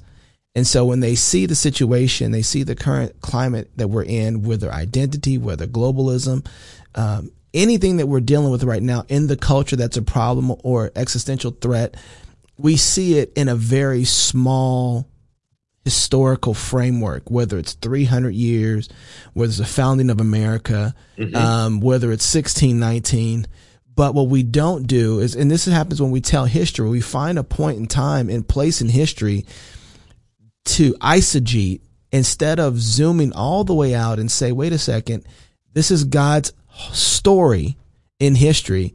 And just like Rome, America is playing a part in the history and storytelling of, of Christ's narrative right? And right. that story goes all the way. But we're a subplot. We're a subplot in absolutely. And so then yeah. it zooms out and it's like, well, you know, and this is why I think our eschatology gets so messed up too, because I think our eschatology does the same thing where it only sees a small part of the narrative. And so it either escapes from the reality that we're currently in and only looks and says, um, it's in Revelation. And it's like, but it's not in Genesis. Or it's, it's there, but it's not currently happening here in time and space. Instead of like God started telling a story at the creation of the world and he is working out through time that whole story. And so when we start telling history and we start understanding our national identity, we need to understand it in the context of the story that God is telling. So you can't get here right. to America apart from the Reformation. Well, you can't get to the part from the Reformation apart from Paul's ministry to the Gentiles. You can't get to, right? right? And you can't get to Paul's ministry to the Gentiles apart from what's happening for the children of Israel in Egypt. And you can't get to that apart right. from what God did with Abraham. And you can't talk about Abraham apart from what happened in Genesis with Adam, Adam and Eve. And so when we forget these narrative pieces, we become very much disconnected. And this is what maybe, and maybe I'm not using disconnected right, but maybe that's, uh, for the lack of a better way to say, it, but we become disconnected. Why we feel disconnected from the whole is because we don't have a true historical connection to Adam and the narrative that goes right. all the way through time to our current time and space. And we tell the story from such a limited perspective of history that it's like, yeah, you're disconnected because you don't have the whole narrative of history to be able to tell the story from. Right. And, and this is why, um, the, so, and it's one of the reasons that our kids so easily fall away. They don't feel like they're losing that much by they don't feel like they're wow. losing the entire history of the world right which is what actually happens if you if you it, when the devil comes along and dislodges a Christian kid from the church, he's losing the history of the world. Okay, time out. You just said That's something. Story, you just said right? something that, and I'm going to poke at this bear. This is so important. You said when the devil comes through and dislodges a Christian kid from right like like that right there from, from the church from the church right, yeah you you first of all, is starting with a framework that most people don't even have. These kids to them aren't in a Christian. Right. I forget. I forget about this. You you can't right like right. so. What you just said yeah, yeah, yeah. is already dislodgement. Right. Like this is right. super so important. We, Right. So often parents are the ones that begin the dislodgement, and the devil comes in and just says, "Hey, there's an easy crack. I'll plant some seeds right there and let them grow and watch the roots crack, crack the cement and and then I get this brick. You know, I get I get to take this stone over here and build my kingdom with it, and I'm taking it from the from the church. J- Jason, um, this is so important because when we're talking about identity, I know that, and I I'm not trying to be funny about this at all, but the a lot of people are talking. No, this is this is deadly serious. Deadly serious. The children. Mm-hmm have always been identified as part of that Christian narrative. There has never been a time in history right. where the kids were not a part of that. You know, you go back to the right. children of Adam and Eve, they were part of that. Yeah, they, they, so the the way that we see our kids, I think, is is evidence of our, our own dislodgement from history, right? So the it, um, we have been dislodged from history by secularism, right? We we have been Gnosticism is you know secularism Gnosticism is a belief that we that history is part of the problem that and that salvation is an ahistorical or a, is a separation from history. We we are um, and uh, uh, and so when we look at our kids, we literally look at them as aliens. Uh, a, right we we are aliens. We do not fit here. This we do not have a uh, we we don't have a citizenship here. And then we look at our kids and say, and we birth some more aliens, right? We birth some more citizenshipless um, beings, uh, and then uh, and then they go hunting for a citizenship, and the the citizenships on offer are national citizenships, tribal citizenships, uh, ethnic citizenships. Mm. There, there, there's plenty on offer, and we and, and sometimes you get Christian families that think, well, I'll offer them my family citizenship, and maybe that will be enough, right? Um, but what? But they're actually being offered a cosmic citizenship by Jesus, right?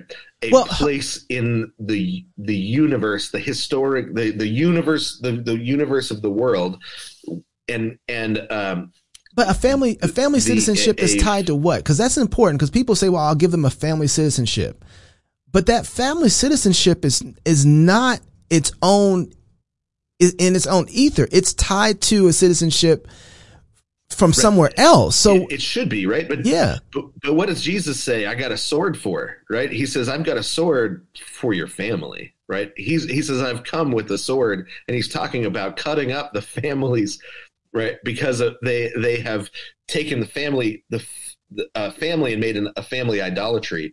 That being a part of the family is is the um, super identity, or is the you know? And he says, "I've come to cut that up." Um, so uh, the, it so even even the family uh, citizenship is not enough, right? The um, it- it- but but when Paul comes along, right. and he he says, now that you've all been now that this family has been cut up into pieces, let's rebuild it, right? By the gospel. Right, let's resituate it into what it actually is. Right, it is the historical outworking of how God brings new new people into the world. Right, the the family is the the formational, the moral formational self. Right, it's it's how people are made. Um, in and of itself, it's fallen and needs to be saved. Right, but it doesn't change what it is when it gets saved. Right, it becomes what it's supposed to be. Right, it becomes that that moral formational people making institution that um, that uh, brings new citizens new citizens into existence. This is something that the ancient world got, right? It it talked about what's the purpose of the family to form citizens, Mm, right? It makes more citizens. right, right. The difference is in the ancient world, what they meant by, by citizen was either um, an, a national identity or a um, a imperial identity, right? So when they talk citizens, often they meant empire, right? Citizens of the empire. But those are uh, you know um, those are just uh, you know im- imperialism is just like nationalism successfully forcing everyone else into their nation.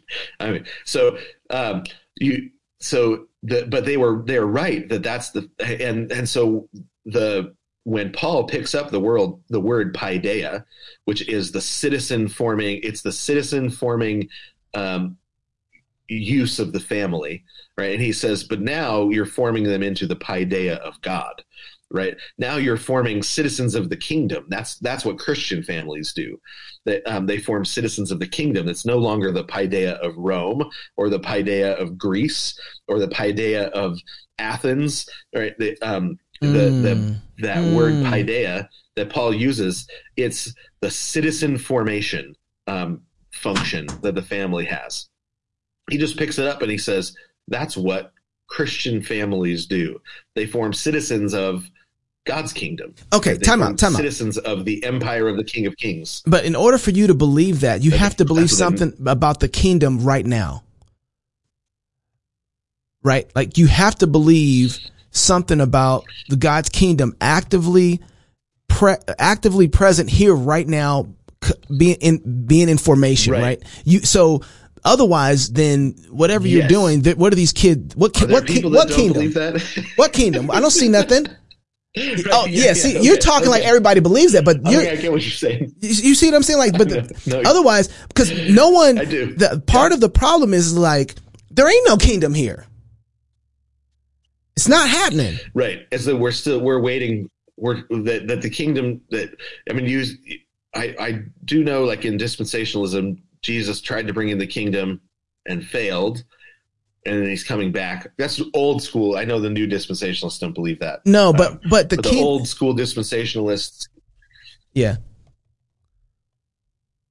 Um, and so so the kingdom becomes something something non-kingdomy, non-covenantal, non um, it, it's some other sort of it, it has a, di- a completely different sort of nature.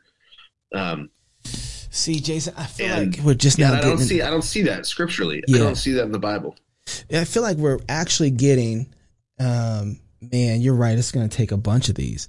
I feel like we're actually getting to the the the core of identity, which is, you know, we were talking about this, and you're like, oh, it's existentialism, another form of its dislodgement. But this is going back to, man, we are, and I'm trying not to. I'm just say straight up. I'm trying to defend like some of my Baptist brothers and sisters in this because I really do appreciate them. And so this is not a poke at all. But when you don't focus in on that Genesis story and narrative, right? And you don't um, understand intent, the the goal, the outcome, and then you move through as if something has switched about the world, right? and then you start applying um, that type of switch about the covenant all of a sudden to the rest of the world, you dislodge yourself unintentionally. Which is exactly what Kierkegaard did, right? Like that's exactly what he did. And and so I, it seems like that our problems of identity that we're trying to get at are all going back to the intent of the story and what we understand about the place we're currently in in that story. Because when you start talking about kids at Right. birth for the kingdom, it's like, uh, which where, where, where they going? I don't see where's where's that happening. That's not here right now. That's somewhere else. And so then they don't fit into this. You, you start dislodging not just your kids at this point, but every Yeah. person that comes into the Christian world. You already dislodge them by the story you tell them that they're in where they're currently at right now. And that has to do with some of your eschat- eschatological perspectives, right? Um, you just, Right. It, it, it feel like, But it go ahead. it, it, and it, it and it goes all, it goes all the way down. I got to uh, unlock the door for Marcus. yeah, yeah, he's welcome. Oh, nice. I'm still on the David, so Hello, David. What's up, Marcus Marcus? says Are we live? yeah. Oh, my bad. No, that's good. He's like, are we live? no, we're not live, but we're recording.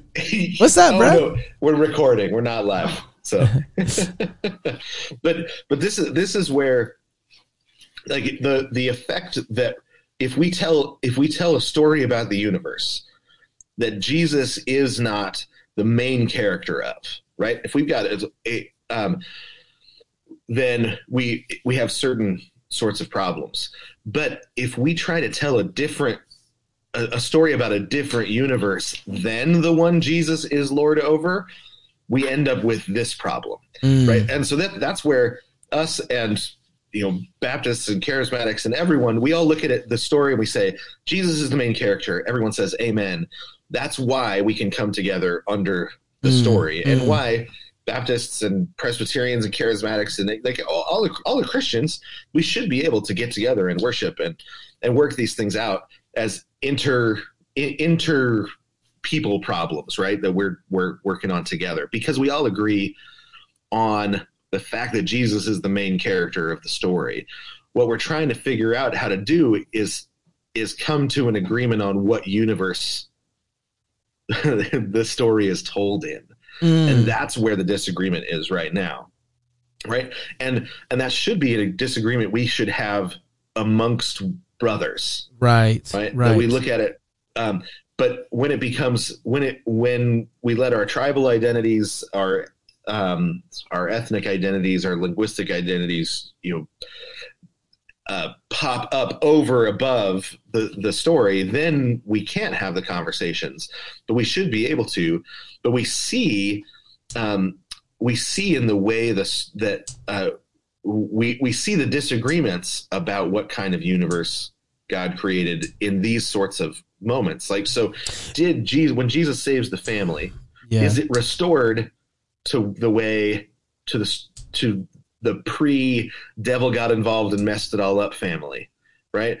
Because it because John says Jesus came to undo the works of the devil. Does that include the things he messed up in the family?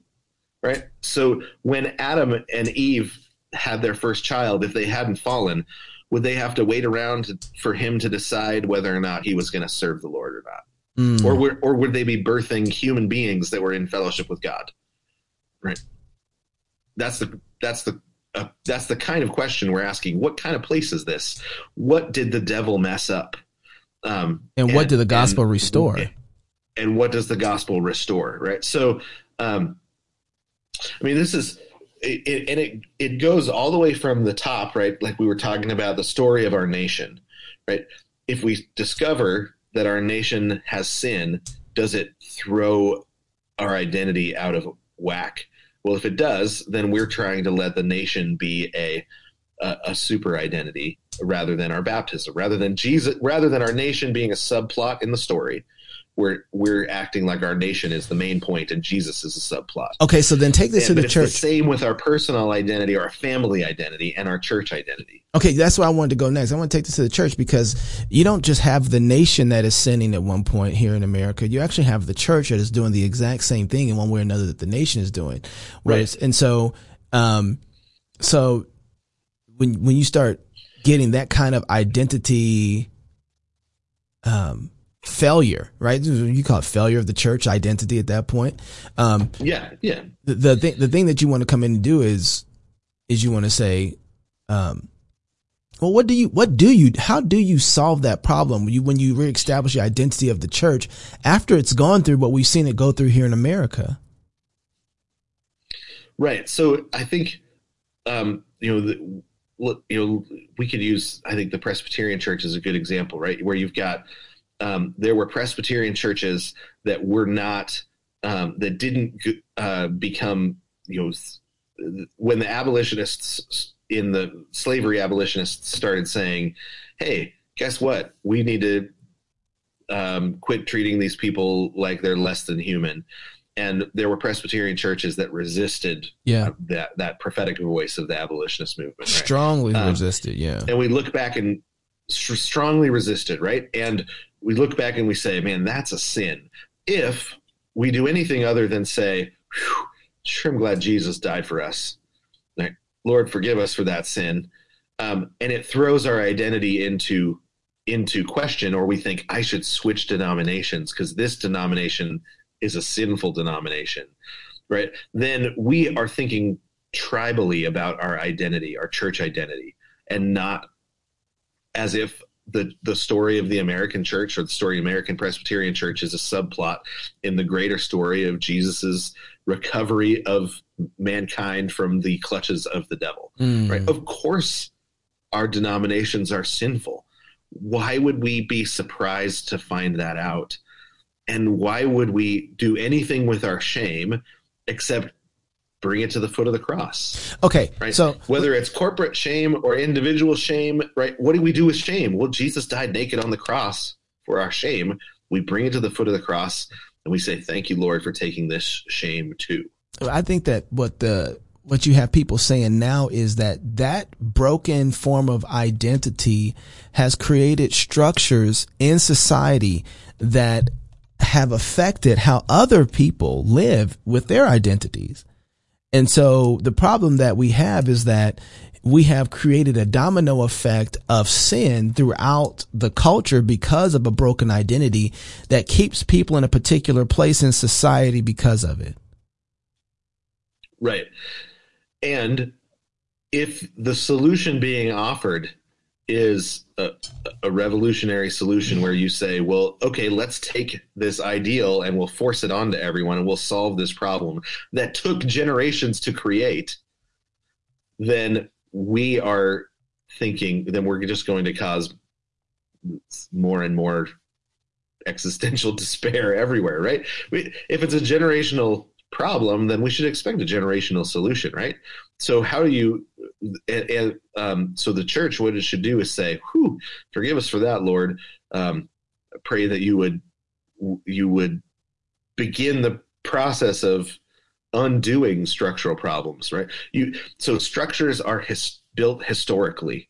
They're also rebuilt historically. Right? Mm. You can't just suddenly say "Well, here's a here's a new structure. We'll drop it in from the top. I mean, they tried to do that in communist Russia, and then they almost all starved to death, right? Because of, of the what they did, right? And you had the um, the same thing, you know, in Cambodia, right? They they said the we need structures that no longer take advantage of the working class. So they dropped new structures in, and then they ended up having to eat rats because they couldn't get enough rice. Right? It, it's a it's a it, when the state tries to play God and fix it, you get um, the kind of you know you, you you get the kind of things that idols do. Right? They destroy you. Right?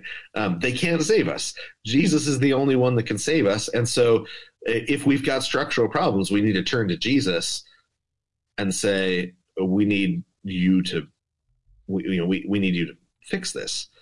Right. Um, and, and it's a historic, but, but avoiding the, the being a part of the story, right. Cause God is saving the world through us, you know, as a, in history, he's not a ahistorical God. He doesn't drop in, solutions that are not, that ahistorical. He he's saving us through the Holy Spirit's work within us that restores us, that works its way out, restores the world.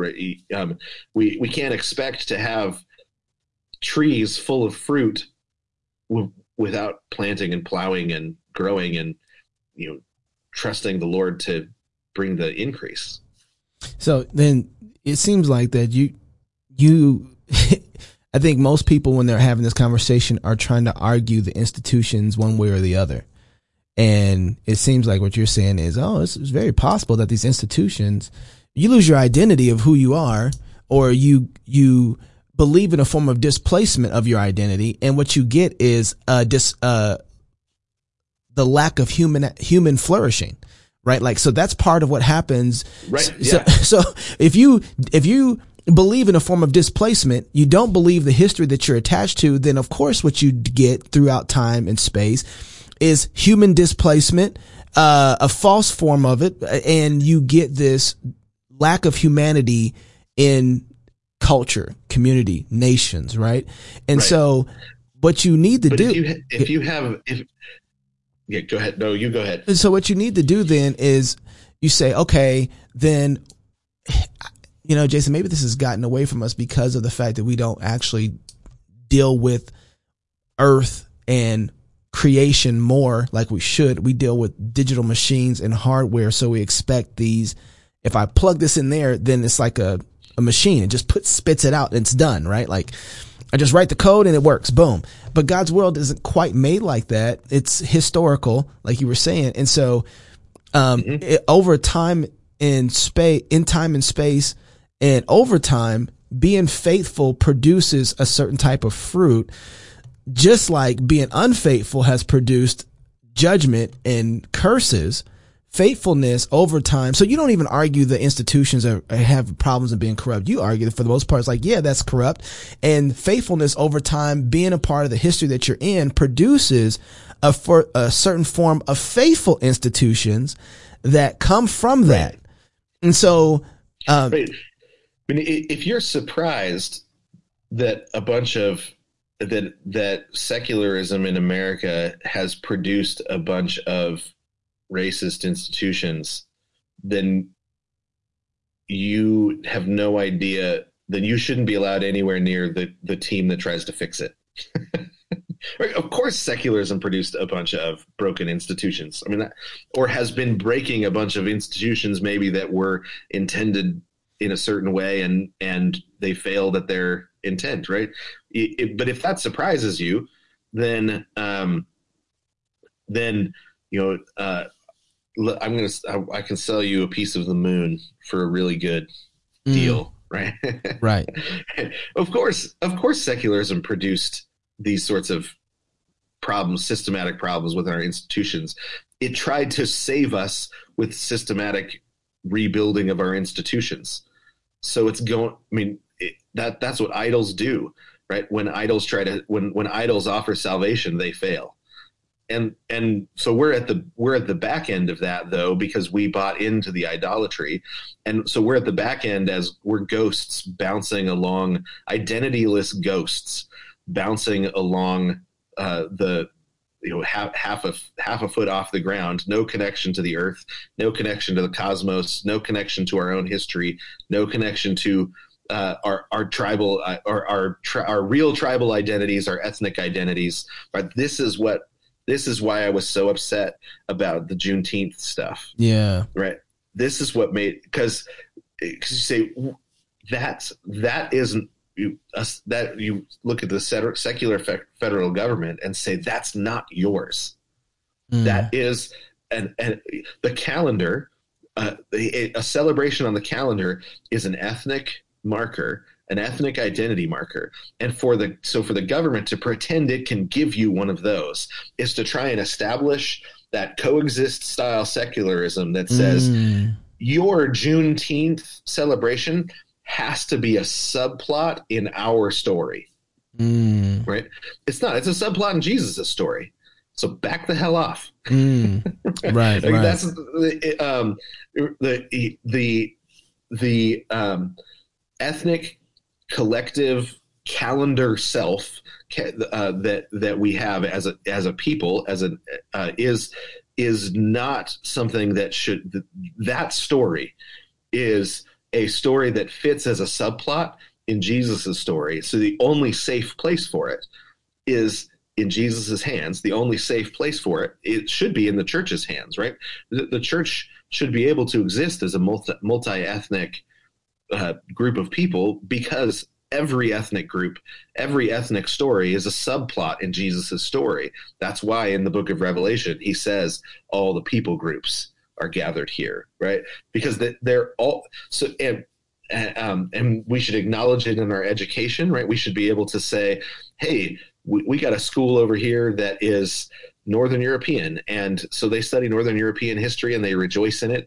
And we've got this school over here that is North African. And so they're studying North African history. They're rejoicing in it. And when the two come together, it's a storytelling, it's a, it's a storytelling fest. You say, oh my gosh, let me tell you what Jesus is doing in our ethnic group. Mm. You tell us what Jesus is doing in your ethnic group. And then we'll sing together and we'll be bad at it because we, our languages don't fit together real well. But I mean, the, the the the uh, the, that ability to rejoice in our own ethnic group is safe inside uh, when it when it is a subplot in Jesus' story. When we try and make it the the story, this this the meta story, the super story, the super identity, um, then it, that's dangerous for everyone, including our own ethnic group. Um, but the but that's where that's uh, where it's safe, right? We should have Christian schools all over the world teaching local history, teaching ethnic histories, um, you know, and uh, the, their own ethnic histories, and then um, being able to then share swap stories. And you know, now ethnic groups are mixing at a really high rate, which is fun and exciting, right? So we can share one another's stories, and but in, in Christ, all of it is is the um, is is Jesus's right. All of it is Jesus's story. All of it is subplots of Jesus's story, and that's what we are after is that ability to have no rivalries, no ethnic rivalries, so that we can tell one another stories and rejoice and enjoy. And, I mean, enjoy one another's stories. Yeah, because when we say when we see these two F, it's almost like two different gangs on the side of the road. When they see each other, it's like it's gonna be blood. You know, it's gonna be gonna fight. Instead of being like, "Ooh, right. yeah, what y'all do over there? What Jesus do for y'all's group? Oh, what did Jesus do yeah. for y'all's group?" And so we look at it more as a rivalry because we're trying to figure out which of these tribes are going to be at the top, and which one is going to be submissive right. to the other. right? Right. Yeah. We we look at it and we think we think in terms of power um, rather than thinking in terms of, I mean, joyful, you know, rather than looking at each other and saying, "Oh man, we're going to enjoy one another. Jason, this will be great." I, this is, and this is the thing. All throughout history, this is this is how missions. This is this is how missions worked, right? The reason that we have a bunch of Icelandic stories um, is because mis- Christian missionaries went up to a people that didn't have a written language. That's right. And they sat down, they got to know them, they told them their stories, and they were like, These are great. So they recorded them in letters and they sent them back to the Mediterranean and said, Oh my gosh, these people are wonderful. You're going to love them. Uh, we, uh, you know, there and um, the 20, the 18th, 19th century mission movements, you have uh, men that learn about the Chinese and they say, "Oh my gosh, those people seem amazing!" Right? And so they get in boats and they go over there and they begin sharing the gospel um, because they've fallen in love with the Chinese people. Right? They that that's uh, we we have a um, you know we have this idea um, that somehow the reason that uh, that that missionaries were um, you they were they they oh man what's it what's it called when they go out and they force everyone into their Imperialistic. imperialistic or you know um and they were they were imperialistic for jesus right they were they were the the, the emperor was jesus and there is room for every nation tribe people tongue family within the empire empire of jesus and it's literally the only safe place for for an ethnicity for a language group it's the only safe place for a tribe because Jesus, because the gospel is the salt of the earth that preserves those things, right? The the uh, the the language groups that become Christian say or survive, right? The the ethnicities that become Christian, they survive, right? They, those things become preserved by the gospel. The one the the Aztecs, they you know they resist Jesus, they and they disappear, and and it's it's sad. You know, you should the the I, I wonder what uh, that Aztec culture was like before they started pulling out human hearts and eating them. Um, you know, but it's gone now because they did they they didn't want to be preserved. They didn't care about their own um, uh, people group enough to want to be preserved if it meant submitting to Jesus. You know, I I feel like that if we don't start figuring out this identity thing as it relates to um, Christians, whether you know you you pick the denomination, I, and I've always I've always figured I've always made this battle on baptism because there isn't a more stronger bond between another human being than baptism. Not blood, not Right. skin color. Covenant trumps all that. And if Right. and and if we can't you know i've i've watched churches reject each other based off of what they consider to be an authentic or inauthentic baptism won't let each other have communion with each other because of how they view i don't care in one sense or another um uh over the infant baptism argument because the conversation that people are having about infant Right. baptism is not the one that I'm having at all. I'm having a fellowship conversation, right? Right. I'm Right. having a kinman kinship conversation. I'm having a human conversation Right. about baptism that is transcending the whole conversation so that if one can look at another person who has confessed Jesus and says, well, you had less water than I had to do this then therefore you are not allowed to eat at the table with me or to be in fellowship with me at our congregation. That person has disregarded the very identity that they say they're marked with themselves. right?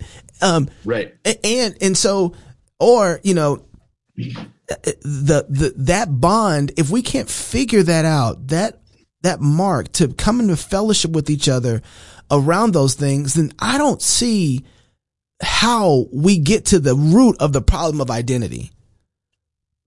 Right? Like that's the, that, yeah. that, well, I think that go ahead. Well, and I think that's the thing is we're we don't realize what conversation we're in because we're letting the world set the terms. Right? We we have um, and this is this is what I mean by we need to come to Jesus and say we have bankrupted the account. Right? We have bankrupted the identity account. And um, it, it- rather than saying, well, let uh, what is um it was like we're, we're we've sort of become that seeker sensitive movement what are what are people worried about? What are people's questions? What are people's felt needs right now? Well, identity is one of them. Oh, okay. Your identity is in Jesus, and we try to respond to the felt needs rather than saying, okay, what are the terms? What are the terms? Um, what are the terms of the conversation? Well, the terms of the conversation are absolute submission to your emperor Jesus. That are the, those are the terms. Everything else. Uh, um, so so what what does he say about identity? What does the Bible say uh, about identity? And it's not what we expect because the Bible does is not a is is not concerned with uh, um, the living experience of our own self awareness the way we are. Right? We have already given in uh, we've given up all the terms of the things that God says offer our, our, us our identity. We've already given them all over, Mm. right? And and we've allowed secularism to be the overarching story, trying to um, create subplots of everything else. But it's it, it's like every idol; it it devours and doesn't give back. And that's what secularism has- has done to every identity marker that God has given us and told us to rejoice in. It's devoured them and it gives nothing back. And so we and and um, you know we're going to be what we're going to see is a, a major growth of things like um, you know the uh, the ethnic identity groups that offer you know um, KKK, uh, Black Nationalist Party, Black Hebrew Israelites, the um, Trumpianism. skinheads. you know, we're gonna see. Yeah, right. Yeah, yeah. Well, and so in the, and then on the other side, you've got that nationalist offer of identity, where it's almost a religious devotion to Trump, a, a religious devotion to Biden. Right? You see this Republican, Democrat. Somebody yeah. votes different than you. Right? They're a different kind of person than you. Um, you know, I've I've I've met um, you know met Christians that that voted different than me and find out, and they're like, I don't have a category for you, man. Because I voted differently than you. What? I don't understand. And it's, and this is people that you know. Because I, I was registered independent and I've been writing in Thomas Sowell for president for years and years, right? Like the um the the people that they they just say my their identity is so wrapped up in their political party in, in at that national federal level um, that they that they have a hard time when they find out somebody didn't vote like them. They have a hard time having fellowship with them as Christians. Man, you know the other place I see Um, this it- at. it's so it's it's at all different places. I see this right now happening in the um the abolitionist movement. It's it's a little frightening to be honest with you because I see them where if you're not completely identified with them in every point, you are the enemy all of a sudden. And I, you know, it, it's been really interesting to watch because I have friends over there who are in the movement that I'm like, I, I completely agree with them. And yet I know that the way that God moves through time and space and history is sanctification based, right? It happens over time and space. And it doesn't, and that's not saying that, hey, I want to only get a little bit of this. No, I want the whole kit and caboodle. That's what I'm going after. I want the whole kit and caboodle Right. and I'm going to get it as we move faithfully in the direction that God has given us, right? I'm going to get all of that. And that, and abortion is going to be illegal here in America. And we're going to save millions of babies along the way. And I'm not changing Right. my pers- perspective, but, um, having a, I don't even like using an incremental approach. Have an approach of sanctification, uh, in God's world becomes something that is outside of identity markers of Christian.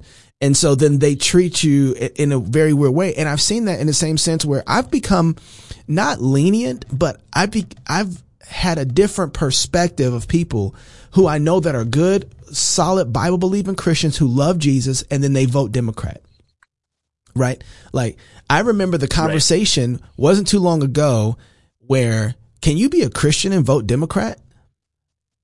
And just that question Right. has changed what how we identify a Christian. Right? like, right you you have you, you're you're you're putting some other marker besides faith and baptism, right? Besides w- word and spirit, some other marker, and um, at that at that super identity level, and that's Right. where um, you know, we we need we need the stories of all of history um, that you know where you that show you like oh man we've fallen off the horse on every possible way every possible side. Mm, and God bankrupt and picks dim- us back yeah. up and puts us back on right? Yeah. Right that we and, and at this point we had we have so bankrupted it all that we need to stop and say where are the things that what are the things that god has told me to rejoice in that are identity markers that are gonna that are not my ultimate identity right? That are that are sub sub identity markers.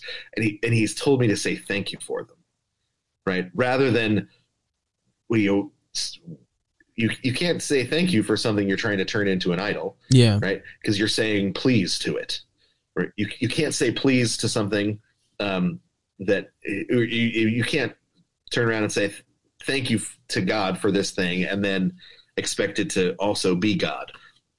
Right? the thankfulness is the is the beginning. Um, but you know if if somebody else is saying thank you for an identity marker that god has given them and it feels like a threat right you've turned something into an idol right? If somebody's saying man my mom makes really great cookies and you're like oh yeah? Right? You've turned then yeah. um you you, there's plenty of room for different moms that all make great cookies. Yeah. And uh, all of our all of these sub identities are those sorts of things. And what we have said is unless it's our ultimate identity i don't want anything to do with it. But that's a that's a secularist mindset. That's a gnostic mindset that doesn't love and appreciate history that doesn't love and appreciate our own story as sub narratives subplots within the story of christ's ultimate uh ultimate salvation of all things putting of all things all putting all things right no, I just made so many people mad just talking about somebody being a Democrat. i know i know I, know. It's just I I can just hear it I right know. now because I know, and I, I think, and I don't disagree But with just, all. just so you know, you said it and not me, right? Right, but and he- well, and well, and here's here's what I'm getting at. We have brothers. I don't have I don't have that much. I don't I don't have that kind of tri- tribal capital. I don't have that kind of No. social capital that you do. So. I have a lot of tribe, but here's I I want, and I'll just just to make everybody else mad. There are brothers and sisters who I believe are true Christians who would have completely denied the humanity of myself, right? And I think that oh, and Right. and, and they're sitting in heaven right now wrong, right? like because I'm not willing to Right. make their faith a work in order for them to be saved. That's something God does to people regardless if they like it or not, right? Like he saves them and, and he saves them totally. And even he saves, and he corrects them, um, you know, no, either in their glorification or here in the process of their sanctification. And so we want to have on the conservative side people who we adore and love who had wrong positions in history that had that were very solid Bible believing brothers and sisters that got some things really wrong. And then we want to say that, hey, these people Right. are, they're there and we can overlook all of these other areas, um, because we get the understanding of, you know, they're in our tribe. So therefore we cover them, right? right. and, and because we've made one Right. thing That's over the exactly the problem. and instead of saying and say, well, hold on a Right. second, there's And- other and- people over here that have the same identity markers in you that are not in your tribe that are actually your brothers. So you can still have conversation with them. You can still engage with them. You can still love them and say, Hey, you know, brother, and really mean it. You're really wrong on this. Let me work with you and tell you what universe we're in, what story we're in, so that you can Right. see this right and come to a place of repentance and sanctification in the process. But what we do is we completely remove the mark off of them in the process.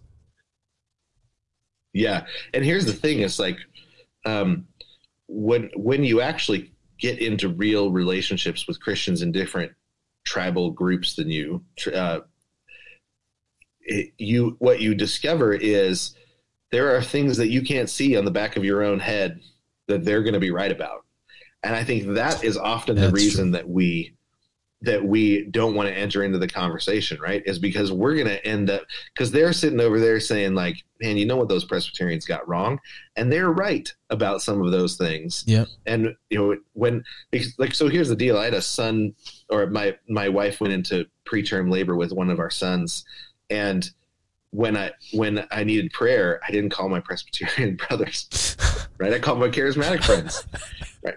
Because I knew that they would actually pray when I asked for it, right? So you call them and say, "Hey, we need prayer," and they say, "Oh, that's great." We're, in a prayer meeting. They put the phone on speaker and they pass it around, and everybody at the prayer meeting prays immediately for us Yeah. because that's what that's the strength that they have and i knew that and so we that's who i called right so um, there are things that it's it's it's a two-way street in which the curse of denominations is that we have been separated from our brothers and sisters that have gifts we need Yeah, it's the same way when And- um I, with my Baptist brothers and my charismatic brothers too. When it's time to go to war and I'm about to have a culture war, I want people that are unashamed. Yeah. And I and I call my Baptist brothers and I call my yeah. charismatic brothers. I know they're gonna stand there, and my charismatics will have no problem speaking in tongues right on somebody right then and there on the spot. I might disagree, but I love their boldness. And the same thing with my Baptist brothers. They're gonna stand there Right, and they're gonna fight with me, you know. And I appreciate and I I want that world. That's why I fight so much and over the unity spend their time forming a committee that they will form the What- they the will presbyterians they go form a committee They will keep the best notes. I'm gonna tell you, we're gonna have a great history of what happened Yeah, in battle right. because of the Presbyterians. And they will. Yeah, now. I think Presbyterians, Presbyterians. are really good at forging and making weapons for Baptists to use. I'm just gonna say it. That's what they do. They really good at making some good, some good weapons. Baptists go use them. You know what I mean? So the charismatics, Presbyterians are those Right. guys in the ivory tower. we, we we keep them really we keep them really shiny hanging on the wall That's what we right. well. That's right. And Baptist like, you gonna use that? I'll take that and go take some heads No, off with like, it. I'll take that. Yeah. but that's that's what that's why it's so important for me that that unity doesn't get displaced because of a false form and sense of identity because we don't make this out we don't get out of this apart from each other man. There's just no way we get out of this apart from each other at least the way that i'm seeing it right now. With everything that's going on it was amazing to me to watch the social justice movement rise up mainly because of our own messed up forms of identity and then watching brothers come together almost ecumenically in history that i haven't seen in a very very long time you know, watching the statement on the social justice and the gospel be created, where you got these fighting Baptists send this statement around, and people are like, "Yeah, we need this," you know, and this unity that comes together, um, and it feels like what that what God does with battles and fights is He says, "I'm going to make sure," and this is what I've watched in the military all of everybody's identity comes third place when bullets are flying over the top of the head. The only thing that matters is who's going to mm-hmm. hand me am- ammo and who's going to shoot back at the bad guy. And all my racial forms of identity, Right. all that other stuff, uh, you know, how I felt about you don't matter when you're dragging me out of the hole or you're giving me cover fire to get to my next place. And what God does in battle is purify those things that are actually essential. so that Right. you know when, when you start saying, "Man, those those white boys, man, they got guts. They'll go into the belly of the beast." And those brothers say, "Hey, man, you know those black brothers are fast. They'll get up there and get in and out of it." You know what I'm saying? Like all of a sudden, you start seeing Right. these identities underneath the the main source and unified and saying, "Man, everybody really does matter in this story." And we need them if we're going to do battle together. and you immediately see who who will shoot you in the back too, and you realize, oh, those guys. those guys were not on my team. They were never on my team all along. Are you right? talking about Eastern shot me in the Orthodox? Is that what right? you're saying? Eastern Orthodox? Is that what you said? Is to shoot you? No, no, I'm talking. I'm talking about talking about my people in my my own denomination, the PCA. Ooh. oh, that's even worse. Oh. Oh I know. That's okay. You just end right there. I feel like, you know, you kind of cry. You just just stop. So I, I think we need to spend some some more time on this because I think we nailed the problem, but I wanted to really talk about what the integrated self in Christ looks like, and so that's. I don't even think- go there next. I don't even The know if we nailed the. I don't know if we nailed the problem. I think we just kind of like talked about how identity is being used right now, you know, and uh, existentialism a little bit, I but think you're right. But I, there is uh even a, a more core problem with identity because um, we can't. Why is it, Jason? We just can't come to each other's churches and feel like we belong there. And maybe it's something that I'm wanting that I probably won't Yeah. get until later, you know, generations down Well- the road. But Yeah, I mean, I I think there's some of it is that we we the thing that we depend on for to get that feeling is the wrong thing. Right. So sometimes you know sometimes I think you show up at a church and you're like, I don't feel like I fit here. Well, it's because they just use a different liturgy. And if you learn the liturgy, you'll feel right at home. But and other times, um, you know, I don't know any of the songs, you know, uh, but then sometimes you get there and you're like, oh man, they speak a different lingo. You know, there's all sorts of reasons why you don't immediately feel like you fit in, but it's like moving into a neighborhood where with time you can learn your spot in the neighborhood. Um, you- I don't know, Every Jason. home is a little bit different. I don't know. I just I I've been here now Moscow for nine years. Now let me make some caveats. um, I enjoy our liturgy. I really do appreciate our liturgy. It's been the best thing that has happened to me is having um our liturgy, hands down. Um, and I I really do when I go other places. Um, as much as I might complain about our liturgy at points of times, when I go somewhere else, I'm like, I don't like this. even when I, you, know, miss it. I, I, yeah, even when I go to where I feel like I, I belong at, I miss it because it feels strong, but it takes me getting out of the circles for me to feel like this is doing what it's supposed to do. So the liturgy, I figured out from leaving that it's actually doing what it's supposed to do for me. I still feel displaced in it because I don't even know why, but I feel it's, maybe it's because I just I didn't grow up with it. So growing up in a different form of charismatic church, even when I go back to charismatic churches, all my reflexes are still there. Right. And I've watched all my reflexes are still there. There's some songs, there's some things that go on where like, man, I'm there. My hands go up, you know, tears are falling out my eyes. Right. I'm on the floor crying out to God. And it's just like that, that tradition of, of that. There's something that's there. Now, my kids, Right. don't know what's happening, right? Like they have no connection to that liturgy, right? So I'm I'm still in I'm still outside of that liturgy, but my kids are connected to the liturgy that we're currently in, so that Right. they feel at home there. They feel this normacy.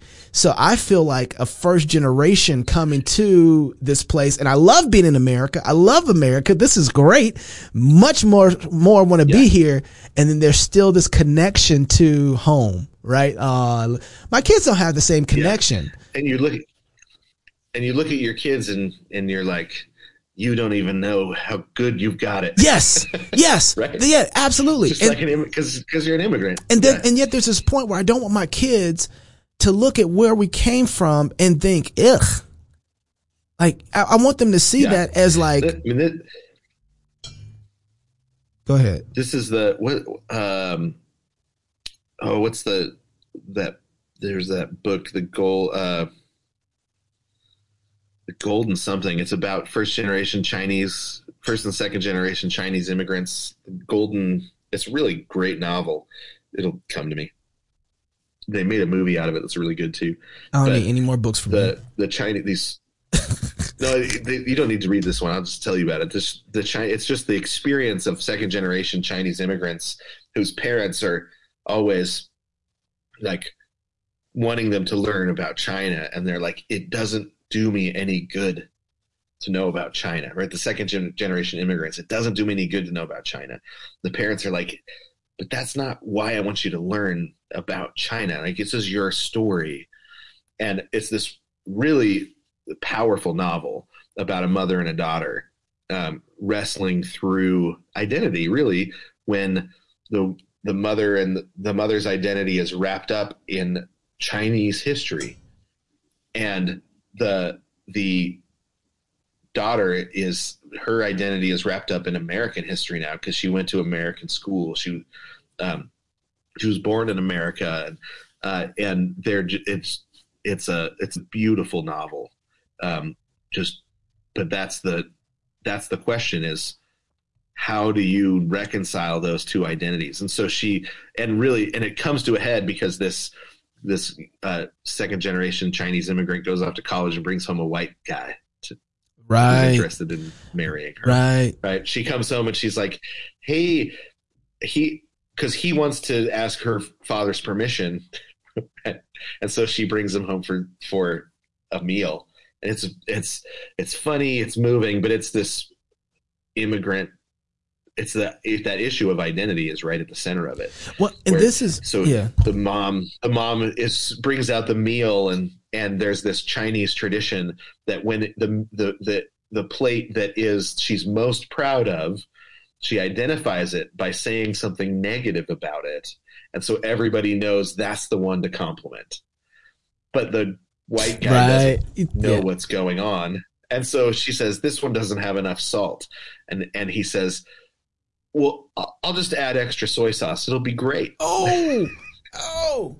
Oh. and, and the whole place goes silent and he's like i don't know what i just did right and so it's this like it's these and so that's what's great about the novel is it shows all the little things that you don't see in your own culture that are identity markers that um and but but the, the thing is the church just needs to be a safe place for that right like it's a safe place where people are so slow to be offended that they can laugh it off um you know that though so you can have those kinds of You know what? It's funny. things i've told you about the potlucks Yeah, I, I've down in california with the multi multi-ethnic church potlucks are so awkward I, and I've enjoyed so in a great way I've enjoyed some. There's actually some funny videos out there with white people bring coming getting invited to the barbecue, and they come and they bring potato salad, but they bring it with raisins in it, and black folks like, who put roaches in the potato what are you salad? doing right like and, Totally. and, and and and so like the the beauty is that because we've become so politically correct with it those kind of things aren't funny which allows us to communicate in Right. ways that we need to communicate in order for us to understand each other. So comedy is removed now from that. Right. And so it, well because laughing together has, has such a knitting effect right? You knit you're knit together in love by laughing together. And so much of that good humor comes from the, the those like eth- ethnic um the, those places Clashes. where like ethnically ethnically we clash yeah it's such a it's should be such a joy in the church um to, to and and uh, we but we've lost that ability to be knit together in laughter there is um part of somebody I was talking to somebody about this. I've seen, you know, when we talk about identity, the because of like I was saying, I, I love our literature here. I really do, but I still don't Yeah. feel it in my person naturally, right? Um, and, and the Yeah. only time I ne- I start feeling it that way is when I left it for a while, right? Like like uh, if I'm gone for like Right. a week or two, So otherwise, it feels like you're you're you're wearing somebody else's clothes. Yeah, I'm working. I'm working into it, and and because what I was brought up into was a, a different form of literature that I'm comfortable with, but I've I've come to find out, and I haven't, and I don't. Um, I still think there might be ways that, um, we can merge the two and not give up a scriptural perspective of what we're trying to do there. And I actually think if we were in a different context instead of Idaho, we might actually have some of that, right? But since we're in Idaho and the majority of the culture is white, Yeah. there is a European feel that's over the top of it. And I don't feel like one brother here all of a sudden needs you- to do you blend know- the, you know, Right. but you know how the uh, do you know how gospel music came about? Right. It's press the it's the Celtic Presbyterian Yeah. music um, be, being taught to the slaves. Yep. And um, and then uh, as you know, like actual black churches were founded, they took that Celtic Presbyterian music. The Presbyterians walked away from the Celtic aspects of their music yep. right? And they started singing German music. I should have told you something right the, there. The oh right, yeah. So that so they switch over to more of a German uh, music, and the the uh, the black churches were like, no, we're keeping this. We like that music, right? And so the even the blue notes, right? The so nine nine notes instead of seven, and Yep. um, the notes between the notes, all that's Celtic stuff.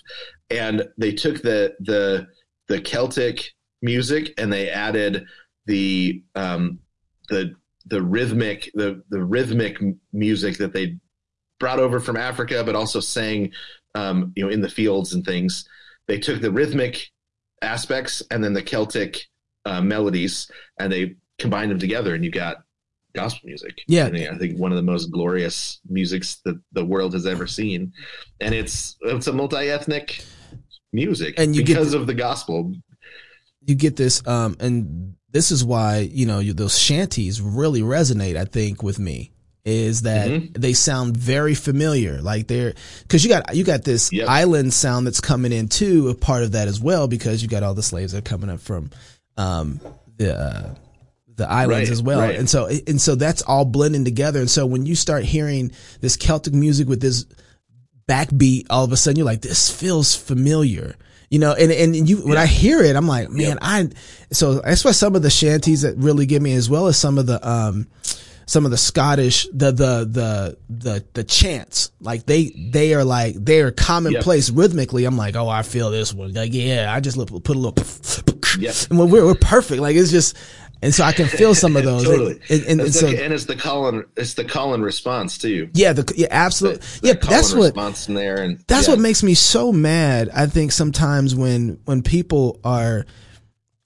they don't know when they look at black churches and they see black churches and they don't get the call and response stuff. That really makes me upset because I'm like, you don't understand. The call and response was very much a Presbyterian thing. Like that was Right. That was so that's something that we should and, and the and that's like the ancient church too. Like you go all the way back. Well, yeah, that's right. Call and response stuff. that's how they read It's- almost. So the white the white church walked away from the call and response, and and uh, but the spirit keeps everything alive. That's what it does. So it- that was a form of education for people who couldn't read was call and response right? That was how they got it. So it was an educational tool Yeah. and it's one like and which is which is makes sense why slaves would start using it right? Okay you got somebody who can read and who can teach. It's a Yeah. call and response. This is how we learn those things.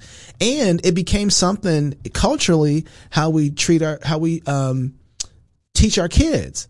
So in the black church, you know, we bring our kids up to sing a solo with us and we sing the part and then make our kids sing the part right after us, right? And we would teach them. And so, oh, that's amazing. and in the Yeah. same, in same way with choirs, we had, you know, That's how you learned it. that's how you learn what? That's how you learned uh, in the in the African drum groups I was in. That's how you learned it too. The guy would go up front, he'd play the part, and you'd you'd play it back to him. And if you got it wrong, then you were out.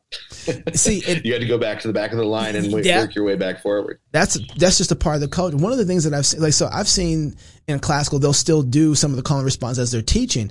But what we did, you know, was that after we had formed our choirs, the choirs would be trained so well that the soloist would call and response the choir, and they had never sung the parts before, so that the choir would then repeat because they were trained so well in call and response that it didn't matter what the Yeah. soloist or the choir director would say they could hit those parts even in three part, four part harmony without ever having practiced that before.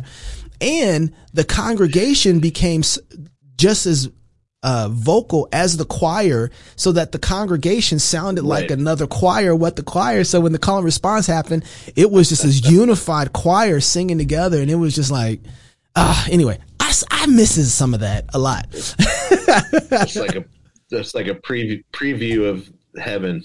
which is why like. we have to we really do have to figure out how to merge those two things because we got to practice what it's going to be like when we're together in Yeah. in that choir Yep. yeah it's going to happen so man you just open up a can of worms we didn't even in two and a half hours didn't even get to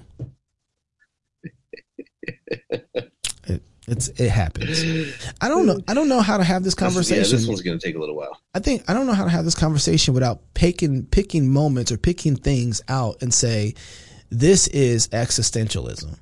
Right? Like that's the this is existentialism and this is how it's existential. Um and this is how he's trying to this is the version in which he's trying to solve it. and this is how you really should solve it. I, you kind of have to have Yeah, I yeah. Well, I'll, start looking for some things like that, some specifics. Say, here's what I'm talking about. Here's what I'm talking about. yeah, because I don't. I was then- trying to figure out then, something in know- churches, but But I think like even like because a huge part of it is re-entering the great conversation that humanity's been having. yes, like we we we try to solve like we i think everybody thinks like i can just drop my opinion. That can be completely uninformed but it's just as valid as anyone else's opinion. Um you, that's social media right that you get and you get you get uh, uh subsidized for that in social media right um and how you know had to say, well, actually, there's a wise and a foolish way to share your opinion, but you know what though, or Jason. even what is an opinion. We could talk about that. But but that even gets to the point of what you were talking about with, uh oh, he left me. I'm gonna say it anyway. There you go. But that even gets to the point where you were talking about. This is why I think that Trent, man, we need to, you know, what we need to do, Jason. We got to go back to the Trinity. I mean, Michael Reeves on the Trinity might be where we need to go Yeah. because the economic realities and the ontological realities of of uh, the world are something that we need to have a conversation with because the reason everybody's opinion is important is because if their economic realities aren't all the same, then their ontological realities are all different. All over the map, yeah. Right. So if if you're if you have something that actually is more valid than what I say, then we just switched up our ontological realities. Right, yeah. No, you're right. And so we have to really go. I ever since you said that when it comes to globalism, that is actually the place that we're in, especially as it relates to existentialism and identity. Our identities are all based in our economic realities. Right. And so we feel like somebody who has a more valid or who whoever the uh, experts are, and which is the only reason that we have gotten out of 2020 somewhat is because of that pushback. It's like, oh, the experts, oh, the experts. It's like, yeah, there's no such Yeah. thing as experts. I'm the expert. It's like, wait, hold on, time out. Uh, Yeah. I mean, like, I, I'm with you. have a bunch of false experts that have been taking bribes of millions of dollars in order. That's one thing. To say there are no experts, yeah, is a whole other thing. But th- but for better or worse, it's kind of been like, yeah, I don't like experts anyway. And so, right. And so, be- That's, that's the, one of the dangers of populism. Like populism has, it, it it's a big blessing in certain contexts, but man, it's got its temptations. well, yeah, we're in a populist uprising all throughout the world right now. Well, and that's that's when some of some of us don't mind using that because we don't have another weapon to be able to fight the enemy at hand. So we use their own weapons in order to try and be able to fight, you know, these enemies. And so when you Right. you get Right. when populism works for you, we don't mind using it because that's all we got. And so it's like, yeah, you gonna let experts tell you how to rule your life, and it's like. No, I sure ain't going to let no expert tell me how to rule my life. And so let's get rid of them. And it's like, wait, time out. Um, I don't want an expert Yeah. who, like you said earlier, is taking It's- bribes. It's Paul appealing to Caesar, right? It's Paul Yeah. appealing to Caesar. Every once in a while, you're like, I should appeal to the populace, or Jesus, you know, um, uh, about the resurrection, talking about the resurrection with the Pharisees and the Sadducees, and getting them like, yeah, to fight one another so he can slip out. yeah, and and we got I think that's why those that the Trinity. If we get the Trinity right, that's one thing, right? It's one thing to get the Trinity right. It's a whole nother thing then to apply a Trinitarian ideology and worldview to reality, and then operate. Yeah. So those two worlds are so disconnected, and once you get those two worlds disconnected, there is a domino effect from thinking without Trinitarian realities. Right? Yeah, and I think that's that's that's where we've got to go. That's where we got to go next.